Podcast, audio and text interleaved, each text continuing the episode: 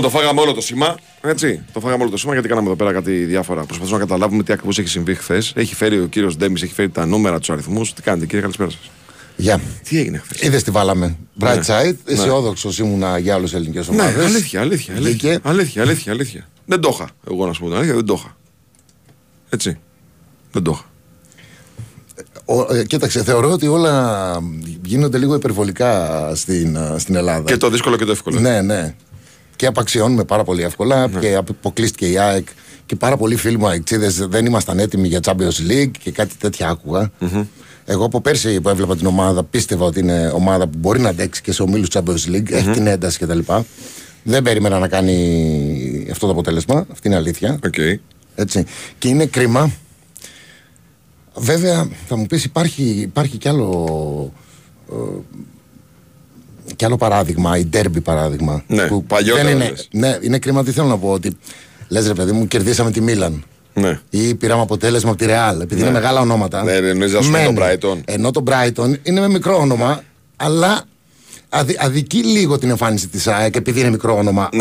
Ως απόδοση. Δεν έχει καμία σχέση η νίκη της ΑΕΚ με τη Μίλαν με τη νίκη τη χθεσινή. Καμία σχέση. Δηλαδή, στο ένα είχαμε κρεμαστεί από τα δοκάρια και κερδίσαμε γιατί ήμασταν τυχεροί. Okay. Αυτή είναι η αλήθεια. Ναι. Μπράβο μας. Ήρωες, αυτό πάμε. Ναι. Ναι. Και αυτό το δεχόμαστε, αλλά. Πώς δεν είναι αυτό. Αλλά εχθές ήταν τα πράγματα. Ένα παράδειγμα να σου πω παρόμοιο. Παναθηναϊκός Σάλκη. Σάλκη Παναθηναϊκός. Ναι. Τώρα λες Σάλκη είναι επιταθνική. Σωστά. Λες, okay. Εκείνη την εποχή όμως. Γι' αυτό λέω ότι λίγο μπορεί να αδικηθεί. Ναι. Γενικότερα, μ' αρέσει αυτή η μέρα σήμερα γιατί έχω να πω καλά πράγματα και για τους τέσσερις. Λιγότερο για τον ΠΑΟΚ, γιατί μπορώ να πω για τον ΠΑΟΚ καλύτερα τελευταίο μισάωρο. Mm-hmm. 35 λεπτό, mm-hmm. εκεί ναι, έδειξε και χαρακτήρα κτλ. Και για τους άλλους, και για τους δύο, και για Παναθηναϊκό, αλλά και για Ολυμπιακό που έχασε. Μόνο καλά έχω να πω. Οπότε ναι, θα περάσουμε καλά σήμερα γιατί μου αρέσει να μιλάω. Πώς το έχουμε πει, μαζί το έχουμε συζητήσει πολλές φορές. Ποδόσφαιρο δεν είναι το αποτέλεσμα μόνο. Ναι, είναι και η διαδικασία που ακολουθείς για να. Είναι το αποτέλεσμα, αλλά πιο πολύ εμείς κρίνουμε ή μιλάμε για την απόδοση μιας ομάδας και φυσικά είναι το αποτέλεσμα στο τέλος, αλλά. 1200 βαθμούς. Σε ένα βραδάκι. Τρομερό. Μαγικό βραδάκι. Έτσι, πάρα πολύ ωραίο βραδάκι. Και θα μπορούσε να είναι και παραπάνω, Βεβαίως. Ο Ολυμπιακός δεν άξιζε να χάσει. Ναι. Ναι, όχι. Αλήθεια είναι ότι δηλαδή. Δεν ξέρω τα expected goals ή θα τα δούμε, δεν τα έχω δει. Αλλά. Έχει δύο φάσεις, ας πούμε, ο Ολυμπιακός που θα μπορούσε να τις κάνει και τις δύο γκολ. Μία είναι με τον Ελ Κααμπί στο ξεκίνημα του παιχνιδιού στο 8 λεπτό και μία είναι με τον Μασούρα που γίνεται ένα λάθος από έναν αμυντικό και βγαίνει από διαγώνια θέση. Αμά το δεις λίγο πιο. Στεγνά, να το πω. Τα λάθη τα πλήρωσε ο Ολυμπιακός. Τα λάθη δεν τα πλήρωσε η Φράιμπουργκ, τα οποία ήταν και μεγαλύτερα, ίσως. Mm-hmm. Έτσι δεν είναι. Ναι. Να ξεκινήσουμε όμως από το αποτέλεσμα της βραδιάς. Γιατί υπάρχει μια ιεράρχηση. Μεγάλες νίκες, δεν το συζητάω. Μεγάλα αποτελέσματα. Ναι, και για μένα υπάρχει. Καλές εμφανίσεις, αλλά υπάρχει μια ιεράρχηση. Ναι. Έτσι. Αυτό που κάνει η ΑΕΚ, λόγω και των προβλημάτων, λόγω και της κατάστασης του αντιπάλου, λόγω και της. Όσον ακούγαμε για την Brighton, όλο αυτό το διάστημα. Που ακούγαμε, τα ξέρουμε, τα βλέπαμε. Μπράβο, τα βλέπουμε κιόλας. Αλλά τα ακούμε και από ειδικούς Ντέμι. Δηλαδή, όταν βγαίνει, ας πούμε, ο Τζέιμι Κάραγκερ και λέει αυτή τη στιγμή η Πεπ Γκαρδιόλα και λένε αυτή τη στιγμή η Brighton είναι πιο φορματισμένη ομάδα. Τον Γκαρδιόλα θα βάλω ειδικό. Ναι, βρε παιδί μου, εντάξει, αλλά θέλω να σου πω, είναι άνθρωποι που ξέρουν το ποδόσφαιρο. Εννοείται. Λοιπόν. Δεν είναι τυχαίο. Το λέει και η απόδοση της ομάδας, το λένε και τα νούμερα από παντού, από όπου και αν το πιάσεις. Ακριβώς. Και βλέπουμε την κατάσταση της Brighton. Μια ΑΕΚ. Πες μου εσύ πώς την είδες, αλλά είναι μια ΑΕΚ η οποία έχει τα χίλια μύρια προβλήματα. Παίζει με ένα τελείως πειραματικό κεντρικό αμυντικό δίδυμο. Λοιπόν, και παρόλα αυτά βγαίνει να παίξει το ποδόσφαιρό της. Ο λόγος σε σένα. Η ΑΕΚ τα μεγάλα προβλήματα ήταν τα δύο βασικά, όπως είπες, mm-hmm. στόπερ που λείπανε mm-hmm. και δεν ξέραμε τι θα γίνει. Από ό,τι καταλάβαμε, τουλάχιστον είδαμε χθες, ο Σιμάνσκι μπορεί να καλύψει τη μία θέση. Είναι μια χαρά. Το φανταζόμασταν, αλλά δεν το είχαμε δει. Και μην μείνουμε στο λάθος, γιατί το λάθος το κάνουν όλοι. Έτσι. Και επίσης, στην 11η σημαντική, ήρθαν πάρα πολλές μέρες. Μην τυχώς βάλαμε λίγο γρήγορα. Δευτέρα, του φίλου της ομάδας. Μην μου τραυματιστεί κάποιος. Είχα ξαναπεί ότι αυτή η ΑΕΚ έχει μάθει να παίζει με τον Γκαρσία. Δηλαδή πιο εύκολα της βγαίνει το παιχνίδι. Και χθες το είδαμε. Διότι όταν η ΑΕΚ βρει τα σκούρα, έχει τρόπο να αντιδράσει. Και αυτός ο τρόπος να αντιδράσει είναι να κάνουν παλιά πίσω από την πλάτη του δεξιού μπακ ή του αριστερού μπακ συνήθως. Και εκεί με ένα μοναδικό τρόπο ο Λιβάη θα βγει. Θέλω να πω, δεν την κάνει στο κέντρο που ο Λιβάη είναι ανάμεσα στα αμυντικά χαφ και στα στόπερ. Θα βγει στην άκρη. Θα βγει και θα κρατήσει την μπάλα. Ναι. Για να κατέβουν τα χαφ. Ακριβώς. Αυτό δεν μπορεί να το κάνει όπως το κάνει ο Λιβάη κανένας άλλος. Βέβαια, με τόσο σπριντ, τόση ένταση. Χθες είδαμε επίσης την ΑΕΚ να μπορεί να παίζει όπως πρέπει με μια ομάδα που έχει συνέχεια την μπάλα στα πόδια της. Δηλαδή το ποσοστό ήταν τεράστιο κατοχής και όμως δεν δέχτηκε πολύ μεγάλες φάσεις. Δημιούργησε παραπάνω, δηλαδή το αποτέλεσμα είναι δίκαιο. Αυτό που δεν μας έκανε εντύπωση, απλά επιβεβαίωσε αυτό που έχει χτίσει ο Αλμέιδα, είναι η νοοτροπία που έχει η ομάδα. Και αυτό είναι, πάντα το λέμε, τουλάχιστον εγώ το λέω, ότι είναι το νούμερο ένα που έχει χτίσει, το ότι έκανε ένα γκρουπ παικτών τόσο καλό, αλλά και η νοοτροπία ότι μπαίνει και δεν φοβάται τίποτα και πάει μέχρι το 90 να βάλει γκολ. Εγώ πιστεύω το μήνυμα αυτό το στείλε και με τις επιλογές στην αρχική δεκάδα. Γιατί κάναμε πολλή κουβέντα όλο το διάστημα των προηγούμενων ημερών. Ότι μπορεί να μην παίξει τον Αράχο που τον έχει φτάσει στα κόκκινα, ότι μπορεί να μην βάλει τον Γκαρσία βασικό που έχει τα αποθλάσει. Όμως το γεγονός ότι τους βάζει αυτούς μέσα είναι σαν να στείλει και ένα μήνυμα: μαγκές. Πάμε μόνο μας τα όπλα. Άλλα δύο πράγματα να πω. Ότι πρέπει να δίνουμε βάση. Το συζητούσαμε και την προηγούμενη φορά. Δίνουν προτεραιότητα οι ομάδες στην Ευρώπη ή όχι. Εγώ θα πω ότι πρέπει να δίνουν, διότι όλοι, πάρα πολλοί από εμάς, έχουμε γίνει μια ομάδα. Έχοντας ανάμνηση ένα ευρωπαϊκό παιχνίδι. Εννοείται. Έτσι. Εννοείται. Πάρα πολύ από εμάς. Εμένα το πρώτο μου ήταν η Μπιλμπάο, ας πούμε. Αυτές οι νίκες κερδίζουν κόσμο, έτσι. Ναι. Κερδίζουν. Όχι οι νίκες, οι εμφανίσεις. Ναι. Οι εμφανίσεις. Γενικά το σκηνικό που δηλαδή, που άλλο να κερδίσεις. Με πολύ κόσμο, να είσαι σε γιορτινή ατμόσφαιρα. Ναι, οι καλές εμφανίσεις απέναντι σε καλές ομάδες. Τώρα και εμφάνιση και νίκη είχαμε εδώ. Και κάτι άλλο μοναδικό που υπάρχει και θέλω να το ψάξω εδώ, δεν ξέρω αν ψάχνετε, το λέω ως... Ναι. Δεν έχω ξαναδεί ομάδα, ή δεν θυμάμαι εγώ, τουλάχιστον στην Ελλάδα δεν θυμάμαι, που να έχει κάνει τόσο μεγάλη διαφορά ο πάγκος της. 1,5 χρόνο βλέπουμε τώρα την ΑΕΚ, όσο είναι με τον Αλμέιντα, 14 μήνες.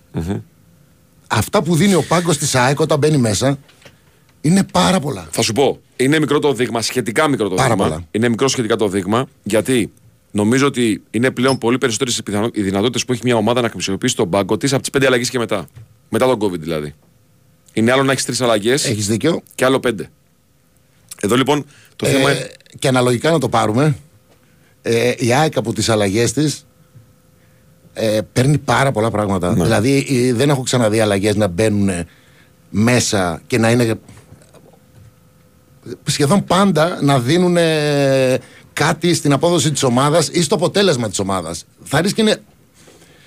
Και αυτό έχει να κάνει με τον group που είπαμε, έτσι. Ναι. Ότι όλοι μπαίνουν και. Το βλέπω 14 μήνες. Σερί στην ΑΕΚ. Ο Παναθηναϊκός μπορεί να το φέρει σιγά σιγά, γιατί και εκεί υπάρχει. Θα τα πούμε και για το Παναθηναϊκό στη συνέχεια. Όμως η ΑΕΚ το έχει όπλο αυτό πλέον. Δηλαδή. Μα είναι τρομερό όμως. Περιμένουμε όλοι τώρα να μπει κάποιος για να. Αλλάξει αν δεν βγει το παιχνίδι του βασικού. Είναι κομμάτι της τακτικής του Αλμέιδα. Δύσκολο, Βάια, δεν είναι εύκολο. Όχι. Είναι πολύ δύσκολο. Όμως είναι κομμάτι της τακτικής του Αλμέιδα. Δηλαδή, φαίνεται, τους το λέει ότι μάγκες δεν είμαστε 11, είμαστε 16 που θα παίξουμε το μάτς αυτό. Θα τα δώσουμε λοιπόν όλα και όσοι φτάσει η γλώσσα πάτωμα, θα έρθει άλλος και θα παίξει τον ίδιο ρυθμό. Αυτό το κάνει η ΑΕΚ με πολύ μεγάλη ευκολία από πέρσι. Το εκμεταλλεύεται αυτό η ΑΕΚ. Έτσι. Στο κομμάτι από τη μέση και μπροστά κυρίως. Okay, γιατί σπάνια θα κάνει αλλαγές στο μεσοαμυντικό κομμάτι.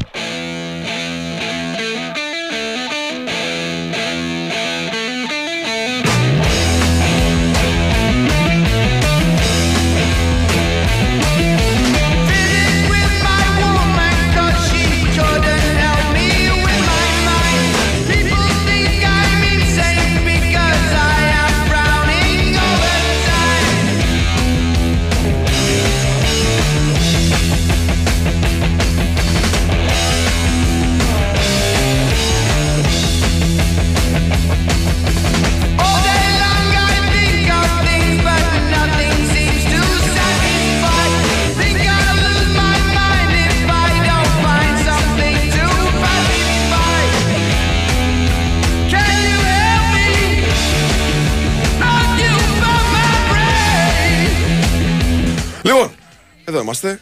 Με μια πάρα πολύ ωραία μουσική ανάσα. Το σκληρίναμε λίγο σήμερα γιατί είμαστε σε ρυθμούς έντονους από χθες. Λοιπόν, τι λένε αριθμοί, φίλε, στο παιχνίδι της ΑΕΚ με την Brighton? Τι έχεις. Τι βγάζεις σαν συμπέρασμα? Δίκαιη νίκη. Mm-hmm. Εντυπωσιακό το ότι η ΑΕΚ ήταν πίσω από την μπάλα. Δεν είχε την μπάλα στα πόδια της και κατάφερε να έχει παραπάνω καλές ευκαιρίες και να παίξει έτσι. Δεν το έχουμε ξαναδεί. Πάει να πει ότι μπορεί να το κάνει αυτό η ΑΕΚ. Δεν το έχουμε ξαναδεί λίγο στο μάτς με τον ΠΑΟΚ. Με τον ΠΑΟΚ στο κύπελο, λες. Ναι. Επιπλέον με 10 παίκτες. Ναι. Εξ ανάγκης. Κοίταξε τώρα τη διαφορά παίζει. Εντάξει. Ναι, όχι. Σαν πλάνο λέω. Ωραία, να θυμήθηκε ένα. Γενικώς όμως είναι λογικό να μην το έχουμε δει. Και έτσι θα χρειαστεί να παίξει η ΑΕΚ όμως στην Ευρώπη. Και με τέτοιους ομάδες. Υπάρχουν και ομάδες. Θα μπορούσε να υπάρχει μια κλήρωση και οι ομάδες να μην ήταν τόσο καλές. Που θα έπαιζε ποδοσφαιροκατοχής. Το έκανε και στο Βέλγιο με την Αντβέρπ. Σωστά. Έτσι. Αλλά μας απέδειξε χθες ότι μπορεί να κάτσει πίσω από την μπάλα. Γιατί οι άλλοι έχουν μεγαλύτερη ποιότητα. Ως παίκτες ατομικά να το βάλουν. Και μπορεί και η Brighton και ομαδικά. Και να ψάξει να βγει πάρα πολύ σωστά και θαραλέα και με. Με ένταση. Και με ένταση στην εκδήλωση και το έκανε καταπληκτικά. Αυτό δεν το είχαμε δει. Όχι. Δεν ξέραμε πώς θα αντιδράσει το αμυντικό δίδυμο και η αμυντική λειτουργία της ΑΕΚ, η οποία πήγε πάρα πολύ καλά. Ο Χατζησαφής συνεχίζει ένα σερί, δεν ξέρω πόσους μήνες έχει κλείσει και κάνει απίστευτα παιχνίδια. Χτυπάω ξύλο. Δηλαδή, εχθές ήταν ό,τι έκανε, έπιανε. Νομίζω. Ναι, ναι, ναι. Αν πρέπει να βγάλουμε και έναν κορυφαίο, αν πρέπει. Αυτό είναι πρώτη γραμμή. Μπορεί να είναι πρώτος. Είναι πρώτη γραμμή, σίγουρα. Τώρα τα νούμερα που λες, λοιπόν, έχει κατοχή μεγάλη η Brighton, ναι, έτσι, 75%. Ναι. Θα σου πω τελικές 14-11. Που είναι σοκαριστικά καλό νούμερο για την ΑΕΚ. Ναι, όταν παίζεις την Brighton, η Brighton είναι η ομάδα με τις περισσότερες τελικές προσπάθειες στην Αγγλία. Ναι, ναι, ξέρω. Και εντός εστίας και συνολικά. Και με τρομερή κατοχή μπάλας. Και συγκρίνεται με τη Liverpool, τη Manchester City. Και... Στην κατοχή νομίζω έχει περάσει και την Liverpool. Ναι, ναι, ναι. Μπορεί και τη City, δεν θυμάμαι. Δεν θυμάμαι. Mm-hmm. Αλλά είναι πρωτοδεύτερη. Ναι, ναι. Expected goals τώρα, κοίτα να δεις. 2,51 στην Brighton, 1,76 στην ΑΕΚ. Mm-hmm. Εδώ πέρα κάνουμε μια παύση. Τα νούμερα δεν είναι ακριβώς αυτά που διαβάζω. Δεν αποτυπώνουν την πραγματικότητα. Όχι, δεν είναι αυτό. Την αποτυπώνουν, αλλά θα κάνω μια επισήμανση. Το 2,51 που βλέπουμε εδώ. Τα δύο πέναλτι που κέρδισε η Brighton δεν ήταν φάσεις που ήταν τέτα-τέτ κάποιος και πήγε, έγινε πέναλτι, άρα υπήρχε πιθανότητα να βάλει γκολ. Προήλθαν από δύο λάθος. Ήταν από ναι, ατυχείς στιγμές, θα πω. Ναι, ναι, ναι. Άρα δεν ήταν ότι κόψαμε ένα γκολ από το πέναλτι. Θα μπορούσε να μην γίνει το πέναλτι και να μην γίνει και φάση. Σωστό. Το πέναλτι δίνει περίπου 0,75-0,78 στο expected goals. Άμα βγάλεις δηλαδή, δηλαδή το 2,51 έγινε γιατί το 1,50-1,60. Είναι τα πέναλτι. Ναι. Άμα τα βγάλεις αυτά, μιλάμε για 0,90 σε όλο το μάτς. Ναι. Η Brighton έχει 0,90. Η ΑΕΚ έχει 1,76. Νομίζω ότι η μεγαλύτερη φάση της Brighton είναι η φάση που βγαίνει από πλάγια ο Σέντερφορ στο 2-2. Και αποκρίνει το πόδι ο Στάνκοβιτς. Και εγώ έτσι πιστεύω. Αυτή είναι η μεγαλύτερη φάση. Ναι. Τρομερό Σέντερφορ, βέβαια. Ναι, τρομερό Σέντερφορ και στην κίνηση. Τρομερό κίνηση. Θα πουληθεί καλά. Κάποιοι μπορεί να λένε λίγο αντιρρησίες.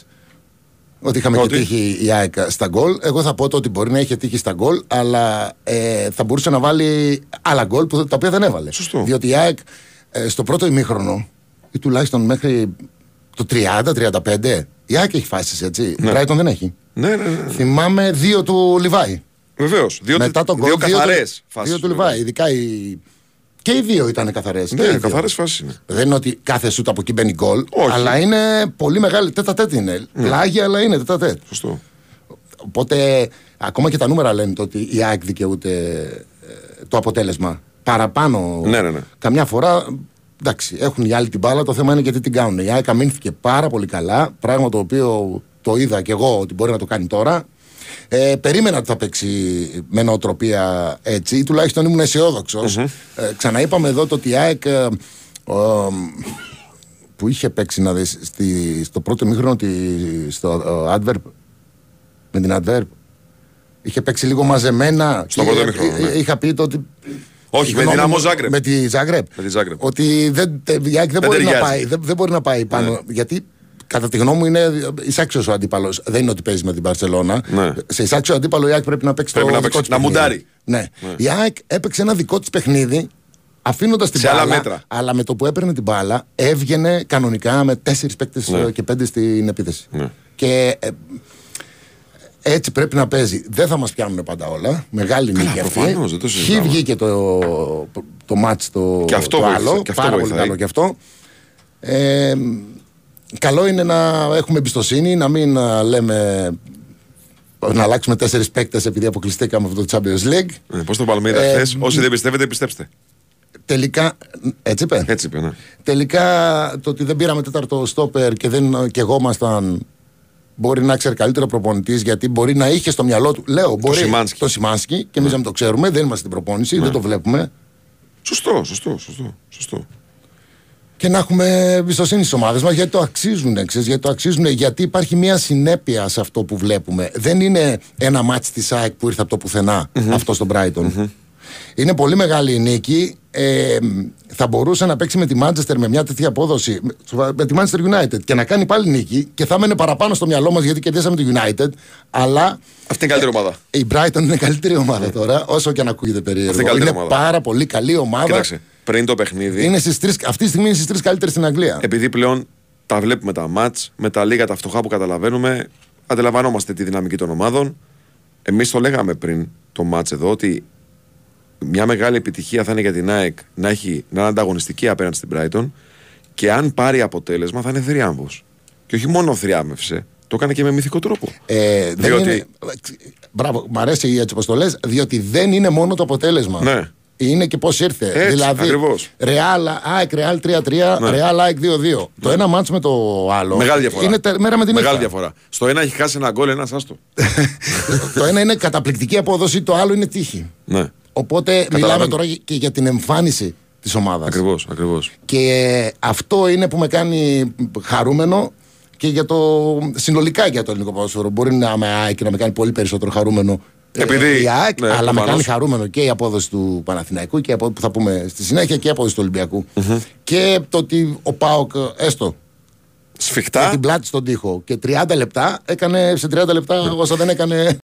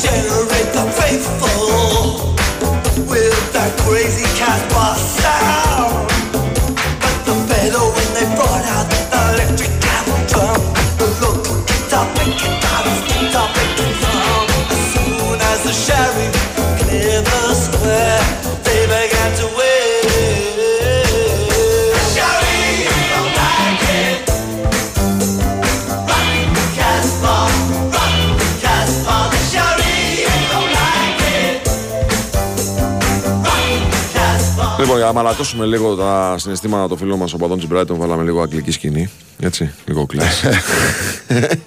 Τι λες.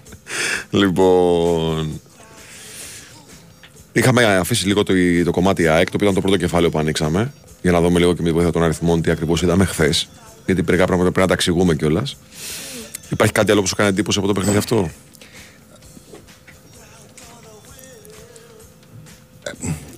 Νομίζω μετά από αυτή την απόδοση που είδαμε την ΑΕΚ να παίζει κόντρα σε μια τόσο καλή ομάδα και εκτός έδρας,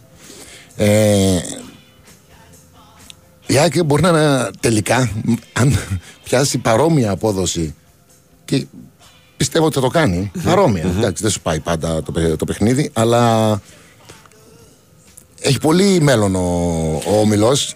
Δεν θα κριθεί η πρόκριση, παράδειγμα, στα μάτσα εκτός έδρας.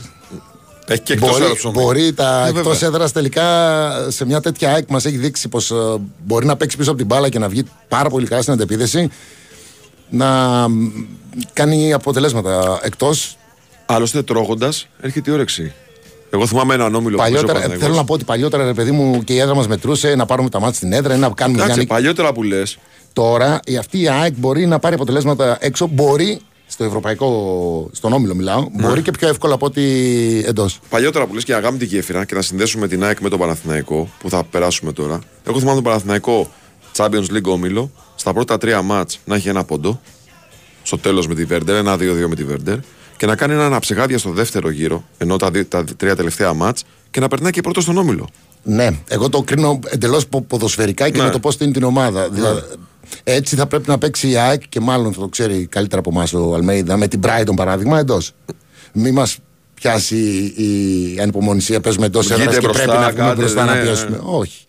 Είναι άλλα πράγματα. Είναι άλλα μάτσα τα ευρωπαϊκά και άλλες δυνάμεις. Όσο κακή περίοδο και να περνάει μια ομάδα όπως ο Άγιαξ παράδειγμα, είναι Άγιαξ και έχει μια ποιότητα ανώτερη. Προφανώς. Δεν πρέπει όμως ήδη αυτό το αίσθημα της εμπιστοσύνης στο έργο των προπονητών και των ομάδων, αφού μας έχουν δείξει βήματα πρόοδου, κάνουν βήματα πρόοδου, του προοδεύουν, ότι παίζουν ένα ποδόσφαιρο, έχουν μια ταυτότητα που είναι δικιά τους, είναι κατακτημένη. Δεν πρέπει και ο κόσμος να είναι, πώς να το πω, όχι σίγουρος ότι θα πετύχει, αλλά τέλος πάντων ότι ακολουθούν μια συνταγή δική τους, ρε παιδί μου. Να έχουν εμπιστοσύνη στη δουλειά. Ναι, και γι' αυτό το έχουν κερδίσει ειδικά ΑΕΚ και Παναθηναϊκός που έχουν και μια συνέχεια, αυτό εννοώ. Και ο Ολυμπιακός, έστω και στο μικρό διάστημα, το έχουν κατακτήσει οι προπονητές των ομάδων, έτσι. Πάμε στον Παναθηναϊκό. Ναι. Η δεύτερη σε ιεραρχία, έτσι, τεράστια νίκη αυτή, πρώτη χρονικά, διότι ο Παναθηναϊκός παίζει εντός έδρας με το φαβορί του ομίλου, θεωρητικά το φαβορί του ομίλου, τη Villarreal, η οποία αναγκάζεται σε ένα ρόλο φαινομενικά κυριαρχικό, αλλά καθόλου επικίνδυνο ρόλο για τον Παναθηναϊκό. Δηλαδή, ο Παναθηναϊκός δεν μπορεί να έχει την μπάλα ή της δίνει την μπάλα. Δεν είχε μεγάλη διαφορά. Καμία σχέση με το μάτς της ΑΕΚ. Δεν είχε τόσο μεγάλη διαφορά. Όχι. Και δεν είναι και τόσο καλή η ομάδα η Villarreal σε σχέση με την Brighton. Αλλά η ποιότητα των παικτών φαίνεται κάνει μπάμ. Έβλεπα το μάτς. Έβλεπες τα κοντρόλ των παικτών, των Ισπανών. Ευτυχώς τους πετύχαμε και σε ένα τέτοιο φεγγάρι. Δεν ξέρω πώς θα είναι σε 2 μήνες. Ναι. Αλλά μιλάμε για μια πάρα πολύ ποιοτική ομάδα, τουλάχιστον ατομικά. Νομίζω ότι ήταν λίγο χαμένος ο Παναθηναϊκός στα πρώτα λεπτά. Και μετά αυτό που εμένα που μου έμεινε από το παιχνίδι, βλέποντας όλο το μάτς, την εξέλιξή του, είναι το ότι το κέρδισε ο προπονητής σας. Καλά, δεν δικό μου, αλλά εντάξει. Το κέρδισε σοβαρά. Δηλαδή, κατάφερε μια ομάδα που είχε απέναντί του μια ομάδα ανώτερη ποιοτικά. Κατάφερε με την τακτική του αυτό το πράγμα να το εξαφανίσει. Δηλαδή, το γεγονός ότι μου είπες ότι η Villarreal με τα τόσα ποιοτικά χαρακτηριστικά τελειώνει το παιχνίδι με expected goals 0-15. Ναι, τώρα τα βλέπαμε μαζί. Αυτό που μου είπες εσύ, 0-15, είναι σοκαριστικά καλό νούμερο για μια άμυνα σαν του Παναθηναϊκού, για την άμυνα του Παναθηναϊκού, έτσι. Ναι, το οποίο μπορεί να το έχει κάνει σε μάτσο στο ελληνικό πρωτάθλημα, αλλά το έχει κάνει και με τη Villarreal, έτσι. Ναι. Κατάφερε να εξουδετερώσει λοιπόν η σωστή ομαδική λειτουργία, η σωστή τακτική του Παναθηναϊκού, κατάφερε να εξουδετερώσει οποιοδήποτε πλεονέκτημα είχε η Villarreal στην ατομική ποιότητα. Και πήρε μια εύκολη νίκη. Άμα το δεις στο τέλος, μπορεί να είναι μεγάλη, αλλά είναι ποδοσφαιρικά εύκολη νίκη για τον Παναθηναϊκό. Και αυτό είναι μεγάλο επίτευγμα. Το ότι μπορείς να παίζεις με τη Villarreal και τελικά να κερδίζεις εύκολα 2-0. Διαδικαστικά. Ναι. Έτσι, διαδικαστικά. Θεωρώ ότι ένα από τα κλειδιά. Τα expected goals του Παναθηναϊκού είναι κοντά στο 1. Κοντά στο 1, ναι. Ένα από τα κλειδιά αγωνιστικά. Μ' αρέσουν αυτά τα γκολ. Για πες. Ποιο του Φώτη. Του Φώτη. Δηλαδή. Ναι, τον έχω γνωρίσει. Πιστεύεις στον εαυτό του. Αυτό το πράγμα που είδα από κοντά, το βλέπω και μέσα στο γήπεδο. Όταν και η μπάλα πάει, παίρνει την μπάλα να χτυπήσει πέναλτι. Είναι ψύχρεμος, είναι ψυχρός. Κάτι που χρειάζεται πάρα πολύ ένα σεντερφόρ. Το έχω πει και στο παρελθόν, το ότι όταν βγεις τέτα-τέτ είναι το πιο δύσκολο πράγμα για τον επιθετικό. Γιατί όλοι περιμένουν να το βάλεις. Έτσι. Βέβαια. Αυτό και το πέναλτι είναι το πιο δύσκολο πράγμα. Δηλαδή ψυχικά πρέπει να είσαι δυνατός. Mm-hmm. Αν πεις πάρ' το μέσα σου, το έχεις βάλει. Ναι. Αν πεις, αν περάσει μια σκέψη από το κεφάλι σου, αν υπάρχει πιθανότητα να το χάσω, σχεδόν πάντα το χάνεις. Ναι. Ο Ιωαννίδης με το που βγήκε εκεί, φάνηκε από τον τρόπο που πλασάρει δηλαδή. Ότι... Τάκ. Ναι. Είναι καταπληκτικό, μου αρέσει. Φαίνεται εύκολο, αλλά είναι πάρα πολύ. Τι εύκολο, εσύ. Όμορφο και ψύχρεμο. Ναι. Και αυτό το έχει ο Ιωαννίδης, εκτός από όλη τους την απόδοση την άλλη, mm-hmm. έτσι, που συνέχεια γίνεται καλύτερος και βοηθάει πάρα πολύ. Δίνει πολλές μάχες. Και είναι πασέρ πλέον. Ναι, ναι, ναι, ναι, δεν είναι ένα σεντερφόρ το οποίο περιμένει να κάνει γκολ, παίρνει μέρος στο παιχνίδι. Έχει το εξής, όταν τραβιέται πολύ μακριά την περιοχή, μένει η περιοχή πολλές φορές άδεια από σεντερφόρ.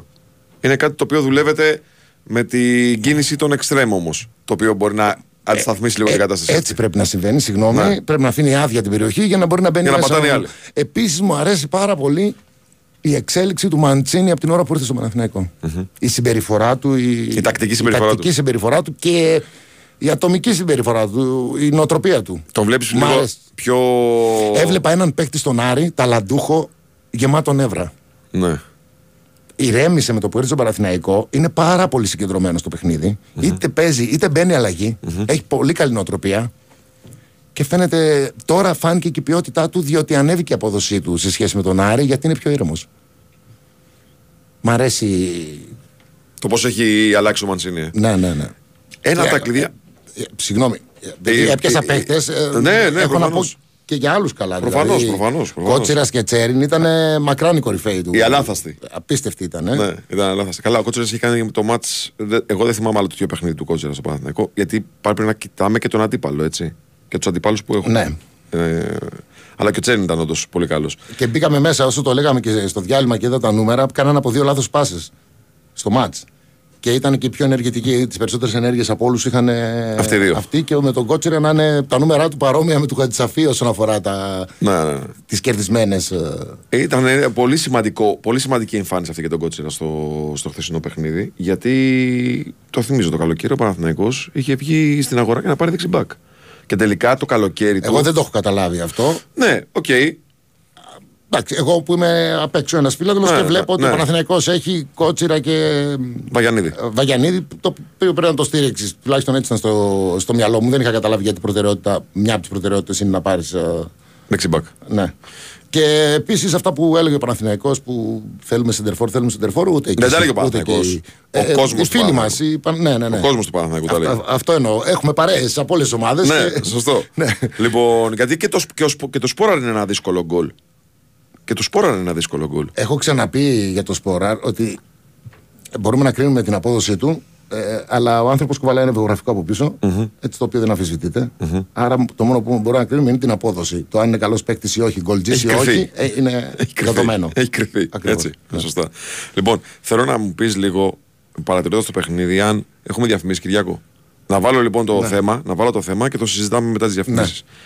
Έχω την εντύπωση ότι όταν ο προπονητής της Villarreal βγάζει τον Κομεσάνια, τον Τερχαλατζή, αυτό το χαφ του 4 που έπαιζε, τον νεαρό, και βάζει θέση στον Παρέχο, πρόσθεσε ποιότητα, αλλά στέρισε την ομάδα από επιστροφές.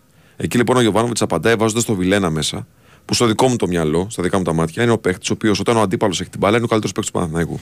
Γιατί βρίσκει το χώρο που πρέπει να κινηθεί, να κλείσει τρύπες, να κλέψει μπάλες και να βγει ο Παναθηναϊκός στην κόντρα. Επίσης, να τονίσω και για άλλα δύο πρόσωπα ατομικά ότι παρατηρώντας, ειδικά φέτος, αλλά εμένα μου αρέσει η συμπεριφορά του από την ώρα που ήρθε, mm-hmm. παρόλο που κάποια μάτς μπορεί να μην είχε καλή απόδοση, του Μπερνάρ. Mm-hmm. Ο φετινός είναι ακόμα καλύτερος, αλλά με την ίδια όρεξη από πέρσι. Mm-hmm. Ή ο Παλάσιος, παρατηρώντας το πώς ακούνε τον προπονητή τους όταν τους μιλάει, mm-hmm. όταν φωνάζει κάποιον στον πάγκο κτλ. Όλα αυτά είναι πολύ καλά δείγματα. Είναι πολύ συγκεντρωμένοι, υπάρχει πολύ καλό κλίμα. Ο Παλάσιος τα δίνει. Και είναι πάρα πολύ καλός. Είναι πολύ μαχητικός. Έκανε sprint μέχρι την τελευταία στιγμή. Έτρωγε κλωτσιές, έτρωγε μπουνιές, έτρωγε τάκλι. Και αυτά τα μάτς για να τα κερδίσεις, μπορεί να ξεχωρίζουμε κανένα δύο και να ακούγεται λίγο άδικο, αλλά αυτά τα μάτς για να τα κερδίσεις πρέπει να παίξει σχεδόν όλοι οι παίκτες πάνω από το 8. Δηλαδή είναι πολύ. Βέβαια. δύσκολο να κερδίσεις την Brighton, μέσα στην Brighton και τρεις παίχτες να υπολείπονται. Δεν γίνεται. Ακριβώς. Άρα, όταν μπορεί να ο Κότσιρας να ξεχώρισε παράδειγμα ή ο Τσέριν, αλλά μιλάμε για μια απόδοση παικτών του Παναθηναϊκού. Από το 8 και πάνω. Κάτι τέτοιο. Από το 8 και πάνω. Ναι. Πάμε διαφημίσεις, να επιστρέψουμε σε εκείνο το κομμάτι του παιχνιδιού, γιατί μέσα από το γήπεδο εγώ αντιλήφθηκα αμέσως.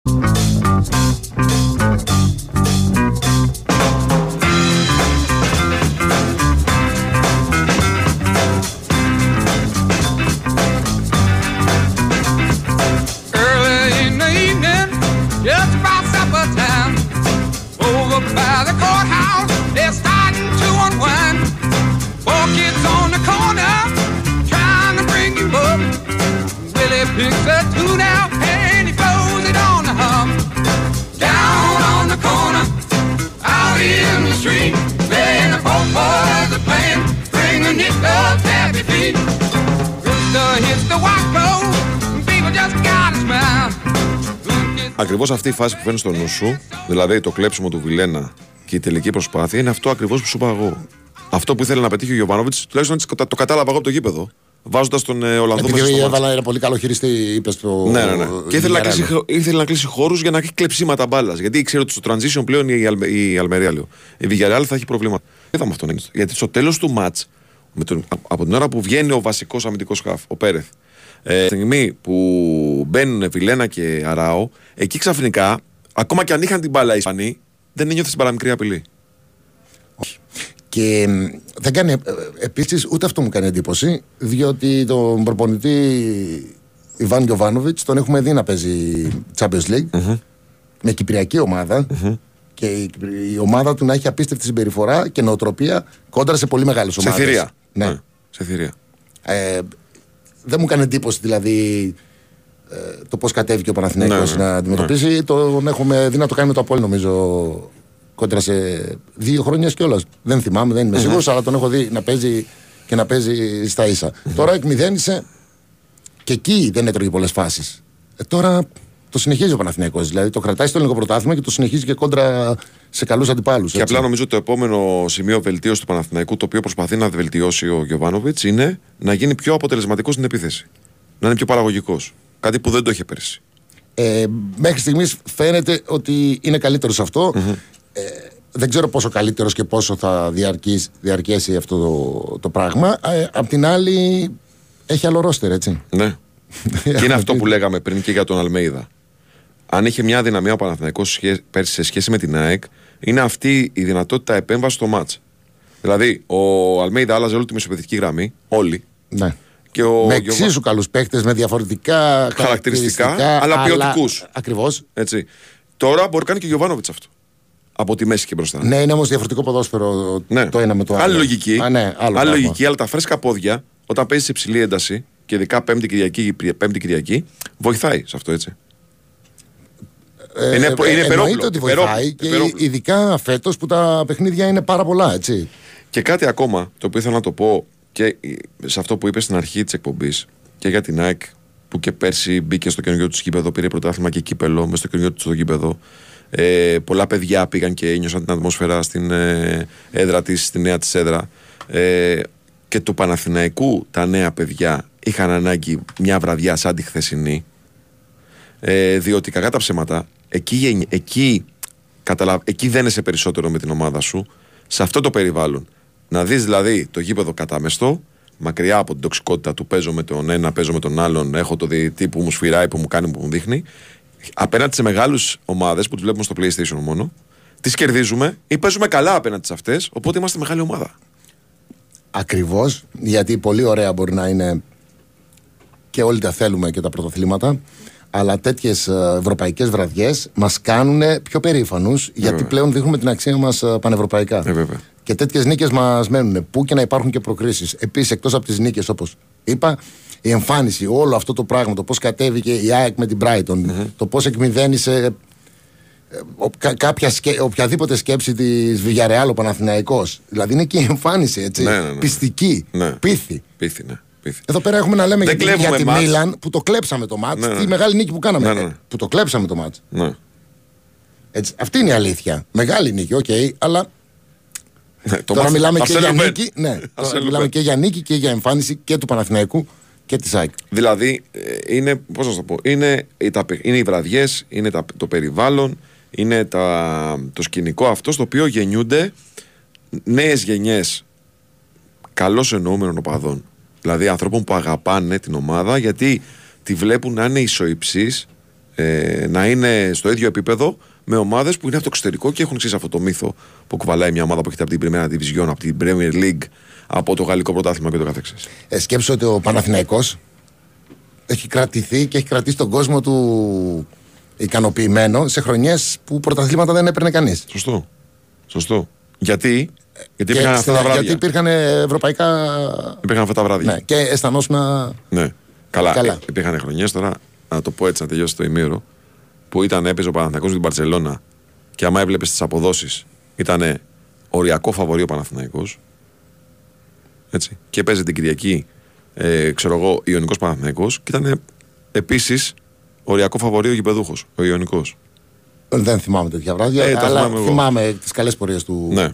Ήταν χαρακτηριστικό. Τέλη δεκαετία 90, ας πούμε. Ήταν χαρακτηριστικό. Και επίσης είναι σημαντικό να βλέπεις γήπεδα γεμάτα, γιατί τα γήπεδα ήταν γεμάτα και τη ΑΕΚ όταν έπαιξε μέσα, που πάντα είναι γεμάτο το γήπεδο της ΑΕΚ το καινούριο, έτσι κι αλλιώς, και του Παναθηναϊκού, το Ολυμπιακό Στάδιο πάλι γεμάτο, πάλι 60.000 κόσμος. Να σου πω κάτι. Παίζει το ΆΚΑ, οτιδήποτε πάνω από 40.000 είναι πάρα πολύ καλό. Ναι. Δεν έπαιζε και με την Μπαρσελόνα. Εντάξει. Μακάρι να είναι γεμάτο, αλλά νομίζω ότι είχε 50. Παραπάνω. Όχι, θα σου πω, όταν ξεκίνησε το μάτς. Θα σου πω, επειδή ήμουν μέσα, όταν ξεκίνησε το μάτς, ήταν το παιχνίδι, είχε πολλές κοινές θέσεις. Με το που ξεκινάει το παιχνίδι, μέχρι το 20 λεπτό του παιχνιδιού έμπαινε μέσα ο κόσμος. Δεν έχει και διαφορά, θέλω να πω, το 50-55 και το 55-60. Στο ημίχρονο ήταν φίσκα. Είχε 58.000. Στο ημίχρονο. Είχε κενές κερκίδες. Είχε δύο πάνω που ήταν κρατημένες για την Villarreal. Έτσι. Δεν έχει καμία σημασία. Ναι. 50.000, πες 50, πάνω από 50 δεν μας νοιάζει. Ναι. Είναι πάρα πολλοί κόσμος. Όλος αυτός ο κόσμος έφυγε από το γήπεδο με θετικές σκέψεις για το άθλημα του ποδοσφαίρου. Για την ομάδα. Έφυγε χαρούμενος, ψυχαγωγήθηκε. Δεν δηλητηριάστηκε. Ναι. Έτσι. Σωστά. Λοιπόν, θα κάνουμε το break μας και να πάμε δεύτερο ημίωρο να μιλήσουμε, να ξεκινήσουμε Ολυμπιακό. Ναι, βεβαίως. Ναι. Στη δεύτερη ώρα θα ξεκινήσουμε με Ολυμπιακό και το μάτς χθες με την Freiburg, το οποίο παραδόξως έχει καλά πράγματα να σας πει ο κύριος Ντέμις Νικολαΐδης για τον Ολυμπιακό. Λέω παρά το αποτέλεσμα. Εντάξει, ρε, εσύ τι έχεις να πεις, δηλαδή, κακά? Όχι. Εγώ περίμενα άλλα πράγματα να πληρώσει ο Ολυμπιακός, αλλά πλήρωσε. Εγώ περίμενα, επειδή είναι καινούργια ομάδα, να έχει κενά διαστήματα μέσα στο παιχνίδι.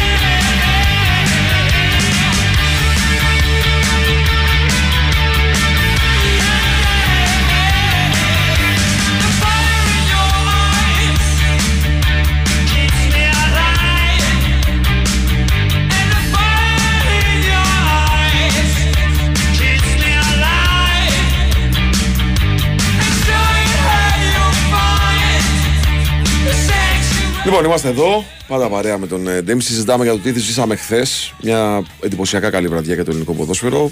Κυριάκος Σταθερόπουλος είναι στα πλατό. Η Κωνσταντίνα Πανούτσου και η Μαριάνα Καναδί μας στην οργάνωση παραγωγής εκπομπής. Τα είπαμε για ΑΕΚ και Παναθηναϊκό, τουλάχιστον τα περισσότερα από αυτά που μπορούσαμε να συζητήσουμε. Και πάμε στο κομμάτι Ολυμπιακός. Ολυμπιακός Φράιμπουργκ.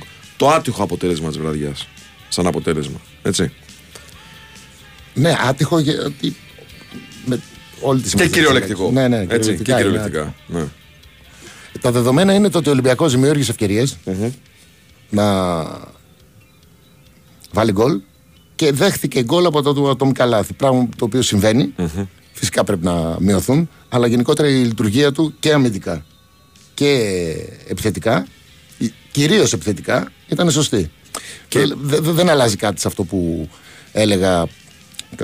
Γνώμη μου για τον προπονητή και για αυτό που θέλει να κάνει. Ναι, γιατί μια ομάδα καινούρια, υποκατασκευή. Γιατί μην ξεχνάμε ότι είναι μια ομάδα καινούρια και υποκατασκευή ο Ολυμπιακός. Είναι δύσκολο να είναι τόσο παραγωγική σε ένα παιχνίδι υψηλών απαιτήσεων. Ήτανε. Ναι, βέβαια. Είναι πολύ δύσκολο να είναι τόσο παραγωγική σε ένα παιχνίδι υψηλών απαιτήσεων όπως είναι ένα παιχνίδι του Europa League. Με τη Φράιμπουργκ δεν έπαιξε πέρσι.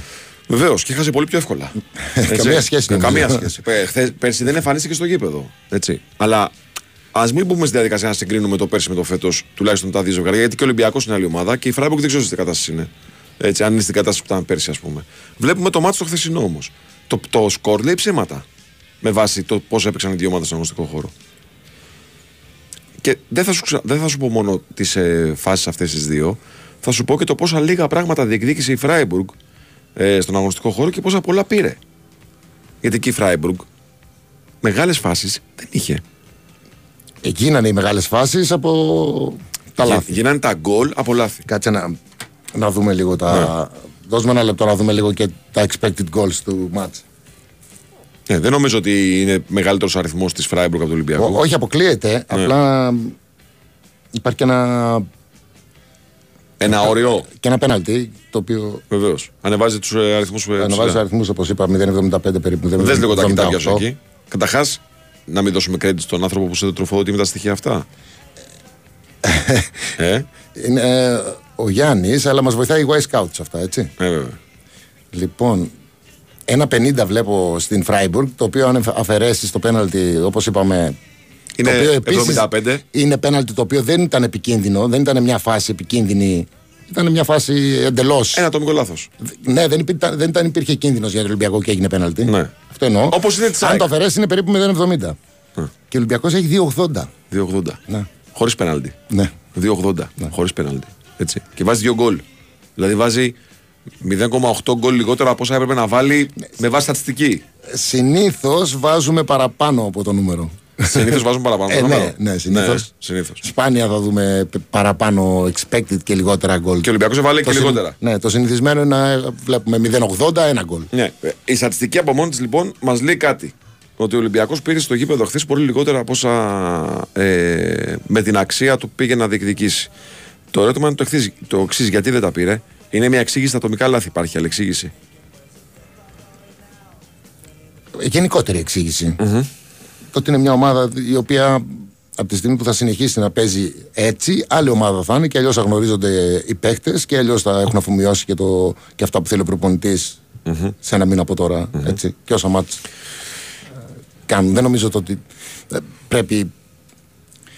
Αυτό που εγώ αν ήμουν Ολυμπιακός και θα βλέπα είναι το ότι η ομάδα παίζει στο ίδιο στυλ. Δεν είναι ότι ψάχνεις να βρεις τι κάνει και τι παίζει ο Ολυμπιακός. Ναι. Μου έχει τύχει με ομάδες και με προπονητές. Το πρώτο που κοιτάω σε μια νέα ομάδα ή σε έναν προπονητή που έρχεται, να ψάχνω να βρω ποια είναι η λογική. Μου έχει τύχει πολλές φορές σε μεγάλες ομάδες. Να μην καταλαβαίνω τι πάει να παίξει εγώ. Ένα παράδειγμα που να μας πεις.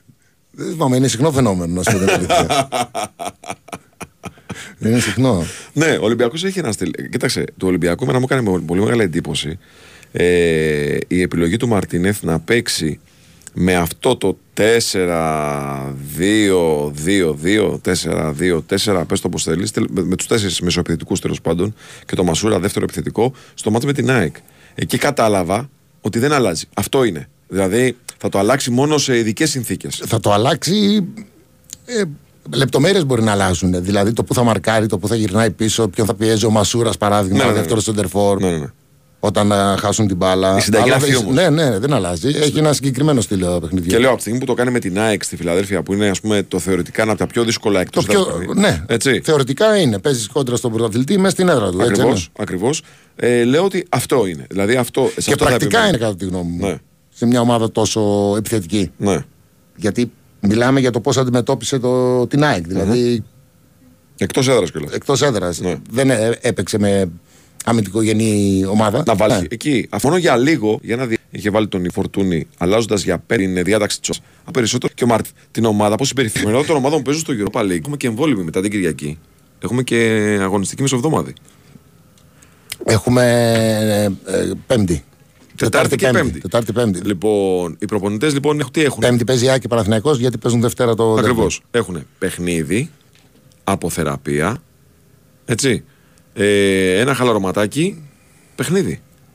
Αυτή είναι η ζωή, δηλαδή και εδώ υπάρχει αβαντάζ για τον Γιοβάνοβιτς και τον Αλμέιδα, γιατί οι ομάδες τους είναι σιταρισμένες, είναι φτιαγμένες, είναι δημιουργημένες. Ο Μαρτίνεθ παράλληλα βάζει και παίχτες μέσα στην ομάδα. Αν υπάρχει υπομονή, δεν θα πω ότι είναι μειονέκτημα. Περισσότερα μάτς, περισσότερα συμπεράσματα. Σωστό. Σωστό. Μπορεί να σου τραβώσουν βέβαια. Τι είπες στην αρχή. Μπορεί να σου τραβώσουν. Αν υπάρχει υπομονή. Ναι, αν υπάρχει υπομονή είναι υπέρ σου. Έτσι. Ναι. Υπάρχει υπομονή. Μια φορά το έδειξε. Τώρα που μιλάμε για τον Ολυμπιακό, εγώ θα πω ότι γενικώς δεν υπάρχει στις μεγάλες ομάδες. Με τον Γιοβάνοβιτς υπήρχε, με τον Βαλβέρντε υπήρχε. Είναι μερικά παραδείγματα. Με τον Αλμέιδα στο ξεκίνημα, αλλά. Όχι, όχι. Μικρή υπομονή. Γιατί το βρήκε γρήγορα. Το έκανε πολύ γρήγορα ο Αλμέιδα. Αυτά που θυμάμαι. Και μετά πετύχαν, ήταν ο Γιοβάνοβιτς και ο Βαλβέρντε, είπα. Ο Μαρτίνς. Ο Μαρτίν, συγγνώμη. Ναι. Ναι. Και ο Μαρτίνς. Ναι, ναι. Ο οποίος και αυτός. Την πρώτη χρονιά και το πρώτο εξάμενο άλλη ομάδα, το δεύτερο πολύ καλύτερη ομάδα. Δεν πήρε πρωτάθλημα που ο Ολυμπιακός θέλει να πάρει πρωτάθλημα. Αλλιώς δεν. Καταστρέφεται ο κόσμος γύρω του. Ναι. Ναι. Είναι πολύ απαιτητική η οπαδή. Και μετά η ομάδα δικαίως. Βέβαια το βλέπαμε όλοι τι ωραία που έπαιζε. Ναι. Εκεί υπήρχε, αλλά είναι λίγα τα παραδείγματα. Μπορεί και με αυτόν όμως. Εντάξει, εμείς ξέρουμε και οι άλλοι δεν βλέπουν. Και οι άλλοι βλέπουν. Να σου πω και ένα απότοπα. Όχι, εγώ δεν λέω πως ξέρω. Λέω ότι ξέρω ότι καταλαβαίνω. Απλά τα πολλά μάτς, ναι, μπορεί να σου κάνουν να κάνεις δύο κακά αποτελέσματα, ναι, ας πούμε. Okay. Και να... Στη ζωή είναι και αυτό, έτσι. Στη ζωή είναι και αυτό. Για μένα, ναι. Δηλαδή... Το θέμα είναι όχι το αποτέλεσμα. Όταν χτίζεις μια ομάδα εννοώ, αλλά το πλάνο. Ακριβώς. Το πώς εξελίσσεται μια ομάδα. Υπομονή είναι η Arsenal. Υπομονή είναι η Arsenal, ναι. Και το βλέπεις το παράδειγμα πώς. Άρτετα, δηλαδή κάτι το οποίο είναι. Έτσι, έτσι. Λέω το εξής, ότι στο χθεσινό παιχνίδι για την εικόνα του Ολυμπιακού υπήρχε και ένα ακόμα ζήτημα το οποίο έπρεπε να βρει έναν τρόπο να το λύσει ο Μαρτίνεθ. Χάνει το βασικό του χαφ. Ναι. Νωρίζουμε στο παιχνίδι. Και ένα άλλο που πρέπει. Πολλά μπορεί να υπάρχουν, τώρα εμείς τα εύκολα ίσως λέμε. Ναι. Πρέπει να έχεις και τον Φορτούνη με τόσα μάτς που είναι κομβικός σου παίχτης, πρέπει να τον έχεις πάντα καλά. Τον χρειάζεσαι σε κάθε μάτς. Ναι. Άρα και πρέπει να τον βγάζεις να παίρνει ανάσες. Αλλά όταν βγάζεις τον Φορτούνη, τι κάνεις? Βλέπεις ότι η διαφορά. Ναι, υπάρχει. Υπάρχει. Αυτό θα πρέπει να διορθωθεί. Θα πρέπει να βγαίνει ο Φορτούνης και η διαφορά να μην είναι τόσο μεγάλη. Να το συζητήσουμε αυτό. Είναι πολύ κομβικός ο Φορτούνης. Πρόσεξε. Μέχρι στιγμής, έτσι. Βέβαια, εδώ είναι μεγάλο το. Η ερώτηση είναι εξής του εκατομμυρίου. Ποιος μπορεί να την απαντήσει. Τι κάνω, αφήνω έναν κουρασμένο παίκτη στο γήπεδο ή το τραβάω και προσπαθώ να βρω μια άλλη λύση. Τι κάνεις. Γιατί ο Φορτούνης εχθές, αλήθεια είναι, από ένα σημείο και μετά έμοιαζε να χάνει σε ένταση. Θα μου πεις για ένα χτύπημα, όμως είδες την παράσταση. Ναι, και εγώ λέω, λοιπόν, έπαιξε στον ντέρμπι. Ο Φορτούνης ήταν πολύ καλός, τον έβγαλε. Έπεσε, μετά που τον έβγαλε, ο Ολυμπιακός έτυχε. Εγώ λέω δεν έτυχε. Όχι. Δεν δημιούργησε, δεν ήταν απειλητικός καθόλου. Αλήθεια είναι. Έτσι δεν είναι. Απ' την άλλη, όμως τον έβγαλες για να μπορείς να τον έχεις και στο επόμενο μάτς. Ναι. Άρα, εκεί, τι είναι αυτό που πρέπει να κάνεις, κατά τη γνώμη μου, το σωστό, να μπορείς να βγάζεις το Φορτούνη και η ομάδα να λειτουργεί. Καλά. Να λειτουργεί καλά. Να μην πέφτει τόσο πολύ απόδοση της. Γιατί μέχρι στιγμής. Να μην δώσουμε. Έχει λογική μέχρι να μονταριστεί η ομάδα. Έχει λογική. Και έχει παίχτες. Δεν είναι όλοι οι ίδιοι, δεν είναι όλοι σαν τον Φορτούνη. Αλλά βλέπουμε μια διαφορά έτσι, που θα πρέπει να μειωθεί κατά τη γνώμη μου. Ναι. Να μην αφήσουμε και ένα δικαίωμα στο Μαρτίνεθ ότι ας πούμε, ένας δημιουργικός παίχτης πήρε χθες τα πρώτα του λεπτά συμμετοχής, ο Σολμπάκεν. Ένας παίχτης που παίζει στην γραμμή κρούσης. Ένας άλλος παίχτης έφυγε από τη Βραζιλία, πήγε στην Αγγλία και τώρα προσαρμόζεται στα ελληνικά δεδομένα. Σκάρπα. Είναι πολλά, έτσι. Ναι, αυτό είναι πολλά. Είναι πολλά. Δηλαδή, και γι' αυτό, είπα μέχρι στιγμής. Και γι' αυτό λέω ξανά ότι δεν είναι λίγο πράγμα. Είναι τεράστια υπόθεση. Άποψη δική μου. Μια ομάδα να είναι τόσο παραγωγική σε τέτοιο επίπεδο, με τόσα ζητήματα ακόμα υψηλή σημασία στον προπονητή Άλτα. Για την Άλτα ζητήματα ακόμα αυτά. Ενώ ας πούμε ο Αλμέιδα θα κοιτάξει τον Τζούμπερ, θα τον κοιτάξει και θα καταλάβει από τον παίχτη που θα την καταστήσει ο Τζούμπερ τι δουλειά πρέπει να κάνει στο γήπεδο. Το ίδιο και ο Γιοβάνοβιτς. Θα βγάλει, ας πούμε, χθες τον Μαντσίνι και ξέρει ο Μπερνάρ ποια δουλειά πρέπει να κάνει ως αριστερός εξτρέμ. Εδώ ο Ολυμπιακός θα μαθαίνει από το Α αυτό. Ναι. Έτσι. Είναι. Και έχει ένα σεντερφόρ ο οποίος είναι σεντερφόρ, παίρνει θέσεις, βάζει γκολ σεντερφορίσια που λέγαμε και παλιά. Ναι. Πιο εύκολα βάζει τα γκολ αυτά που έχουν μία επαφή παρά τα γκολ τα οποία χρειάζονται παραπάνω. Έχει δύο τώρα μες στην περιοχή που έχουν αυτά. Ο Μπλάνκο ήταν τέτοιος. Ναι. Μέχρι δύο επαφές ήταν όλα γκολ. Ναι. Και ο Μασούρας είναι τέτοιος. Φέτος το βλέπω. Ο Μασούρας μπορεί να κάνει και παραπάνω ενέργεια. Τον Ελ Κααμπί ή Ελ Κααμπί, δεν ξέρω πώς το. Ελ Κααμπί. Που είναι ο τόνος που είναι. Για τον Νικολακόπουλο είναι στο Κααμπί. Ελ Αράμπι, Ελ Κααμπί. Αλλά οι υπόλοιποι όλοι είναι Ελ Κααμπί. Οι άλλοι το λένε Ελ Κααμπί. Ελ Κααμπί, λοιπόν. Οι υπόλοιποι όλοι. Αλλά τα βάζει.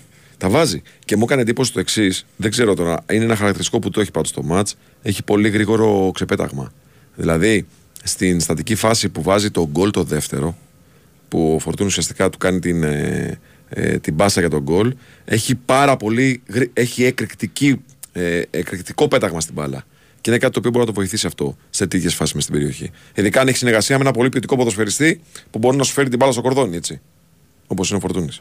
Ναι, και βλέπουμε. Και αυτό το λέω γιατί έχασε έναν σεντερφόρο ο οποίος ήταν καλός και έβαζε. Τον Μπακαμπούλες. Ναι. Θεριό κιόλας. Οπότε ψάχνουμε να βρούμε τώρα αυτός που ήρθε. Ναι. Πώς θα ανταποκριθεί. Άλλα χαρακτηριστικά, ναι. Αλλά τον βλέπεις ότι είναι μες στη φάση. Ναι, αλλά βάλ το ρε Κααμπί και στο έξι όμως. Βάλ το ρε παιδί. Είπαμε. Τα μεγαλύτερα ατομικά λάθη κάνανε οι παίκτες της Φράιμπουργκ. Αλήθεια είναι. Αλλά πλήρωσε ο Ολυμπιακός τα δικά του. Ναι. Έτσι. Περνάμε ΠΑΟΚ. Βεβαίως. Λοιπόν, εδώ σκυθρόπιασες. Γιατί? Όχι. Είδα. Δεν μπόρεσα να δω και τα 4 μάτς. Οπότε τα 2 μάτς τα είδα εκ των υστέρων και όχι από το 1 μέχρι το 90. Θεματικά. Δεν πρόλαβα να τα δω. Έχω εικόνα φυσικά. Mm-hmm. Αυτό που είπες και στην αρχή για το γήπεδο. 100% παίζει ρόλο. Όσο και μια προπόνηση που θα κάνεις την προηγούμενη μέρα δεν λέει κάτι. Και επίσης είχε και γκρίνια ο ΠΑΟΚ γι' αυτό. Που σημαίνει ότι όσο το συζητάς και το συζητάνε και οι παίκτες στα αποδυτήρια και στις προπονήσεις, γίνεται μεγαλύτερο πρόβλημα. Είναι πρόβλημα. Ακόμα και στα κοντρόλ, σε όλα. Ναι. Σε όλα είναι πρόβλημα. Ναι. Εγώ έβλεπα το μάτς και έλεγα εντάξει, το δεύτερο μάλλον θα είναι λίγο καλύτερα τα πράγματα. Ναι, έχει μεγάλη διαφορά. Ναι. Έχει άλλη αναπήδηση μπάλα, έχει άλλη συμπεριφορά. Εντελώς. Ναι. Και εμένα ένα ημίχρονο μου πήρε. Μικρός, είχα παίξει σε ένα παγωμένο στη Ρωσία. Και άλλα παπούτσια δεν φοράτε. Ναι. Άλλα παπούτσια. Όχι τα ίδια, ας πούμε. Όχι, μπορεί να υπάρχουν και ίδια, αλλά συνήθως ειδικά τότε τα αλλάζαμε. Ο ΠΑΟΚ θα μπορούσε να το πληρώσει το παιχνίδι. Ναι. Αθλητική ομάδα η Ελσίνκη, αλλά μέχρι εκεί. Δεν, η ποιότητα του ΠΑΟΚ είναι ανώτερη.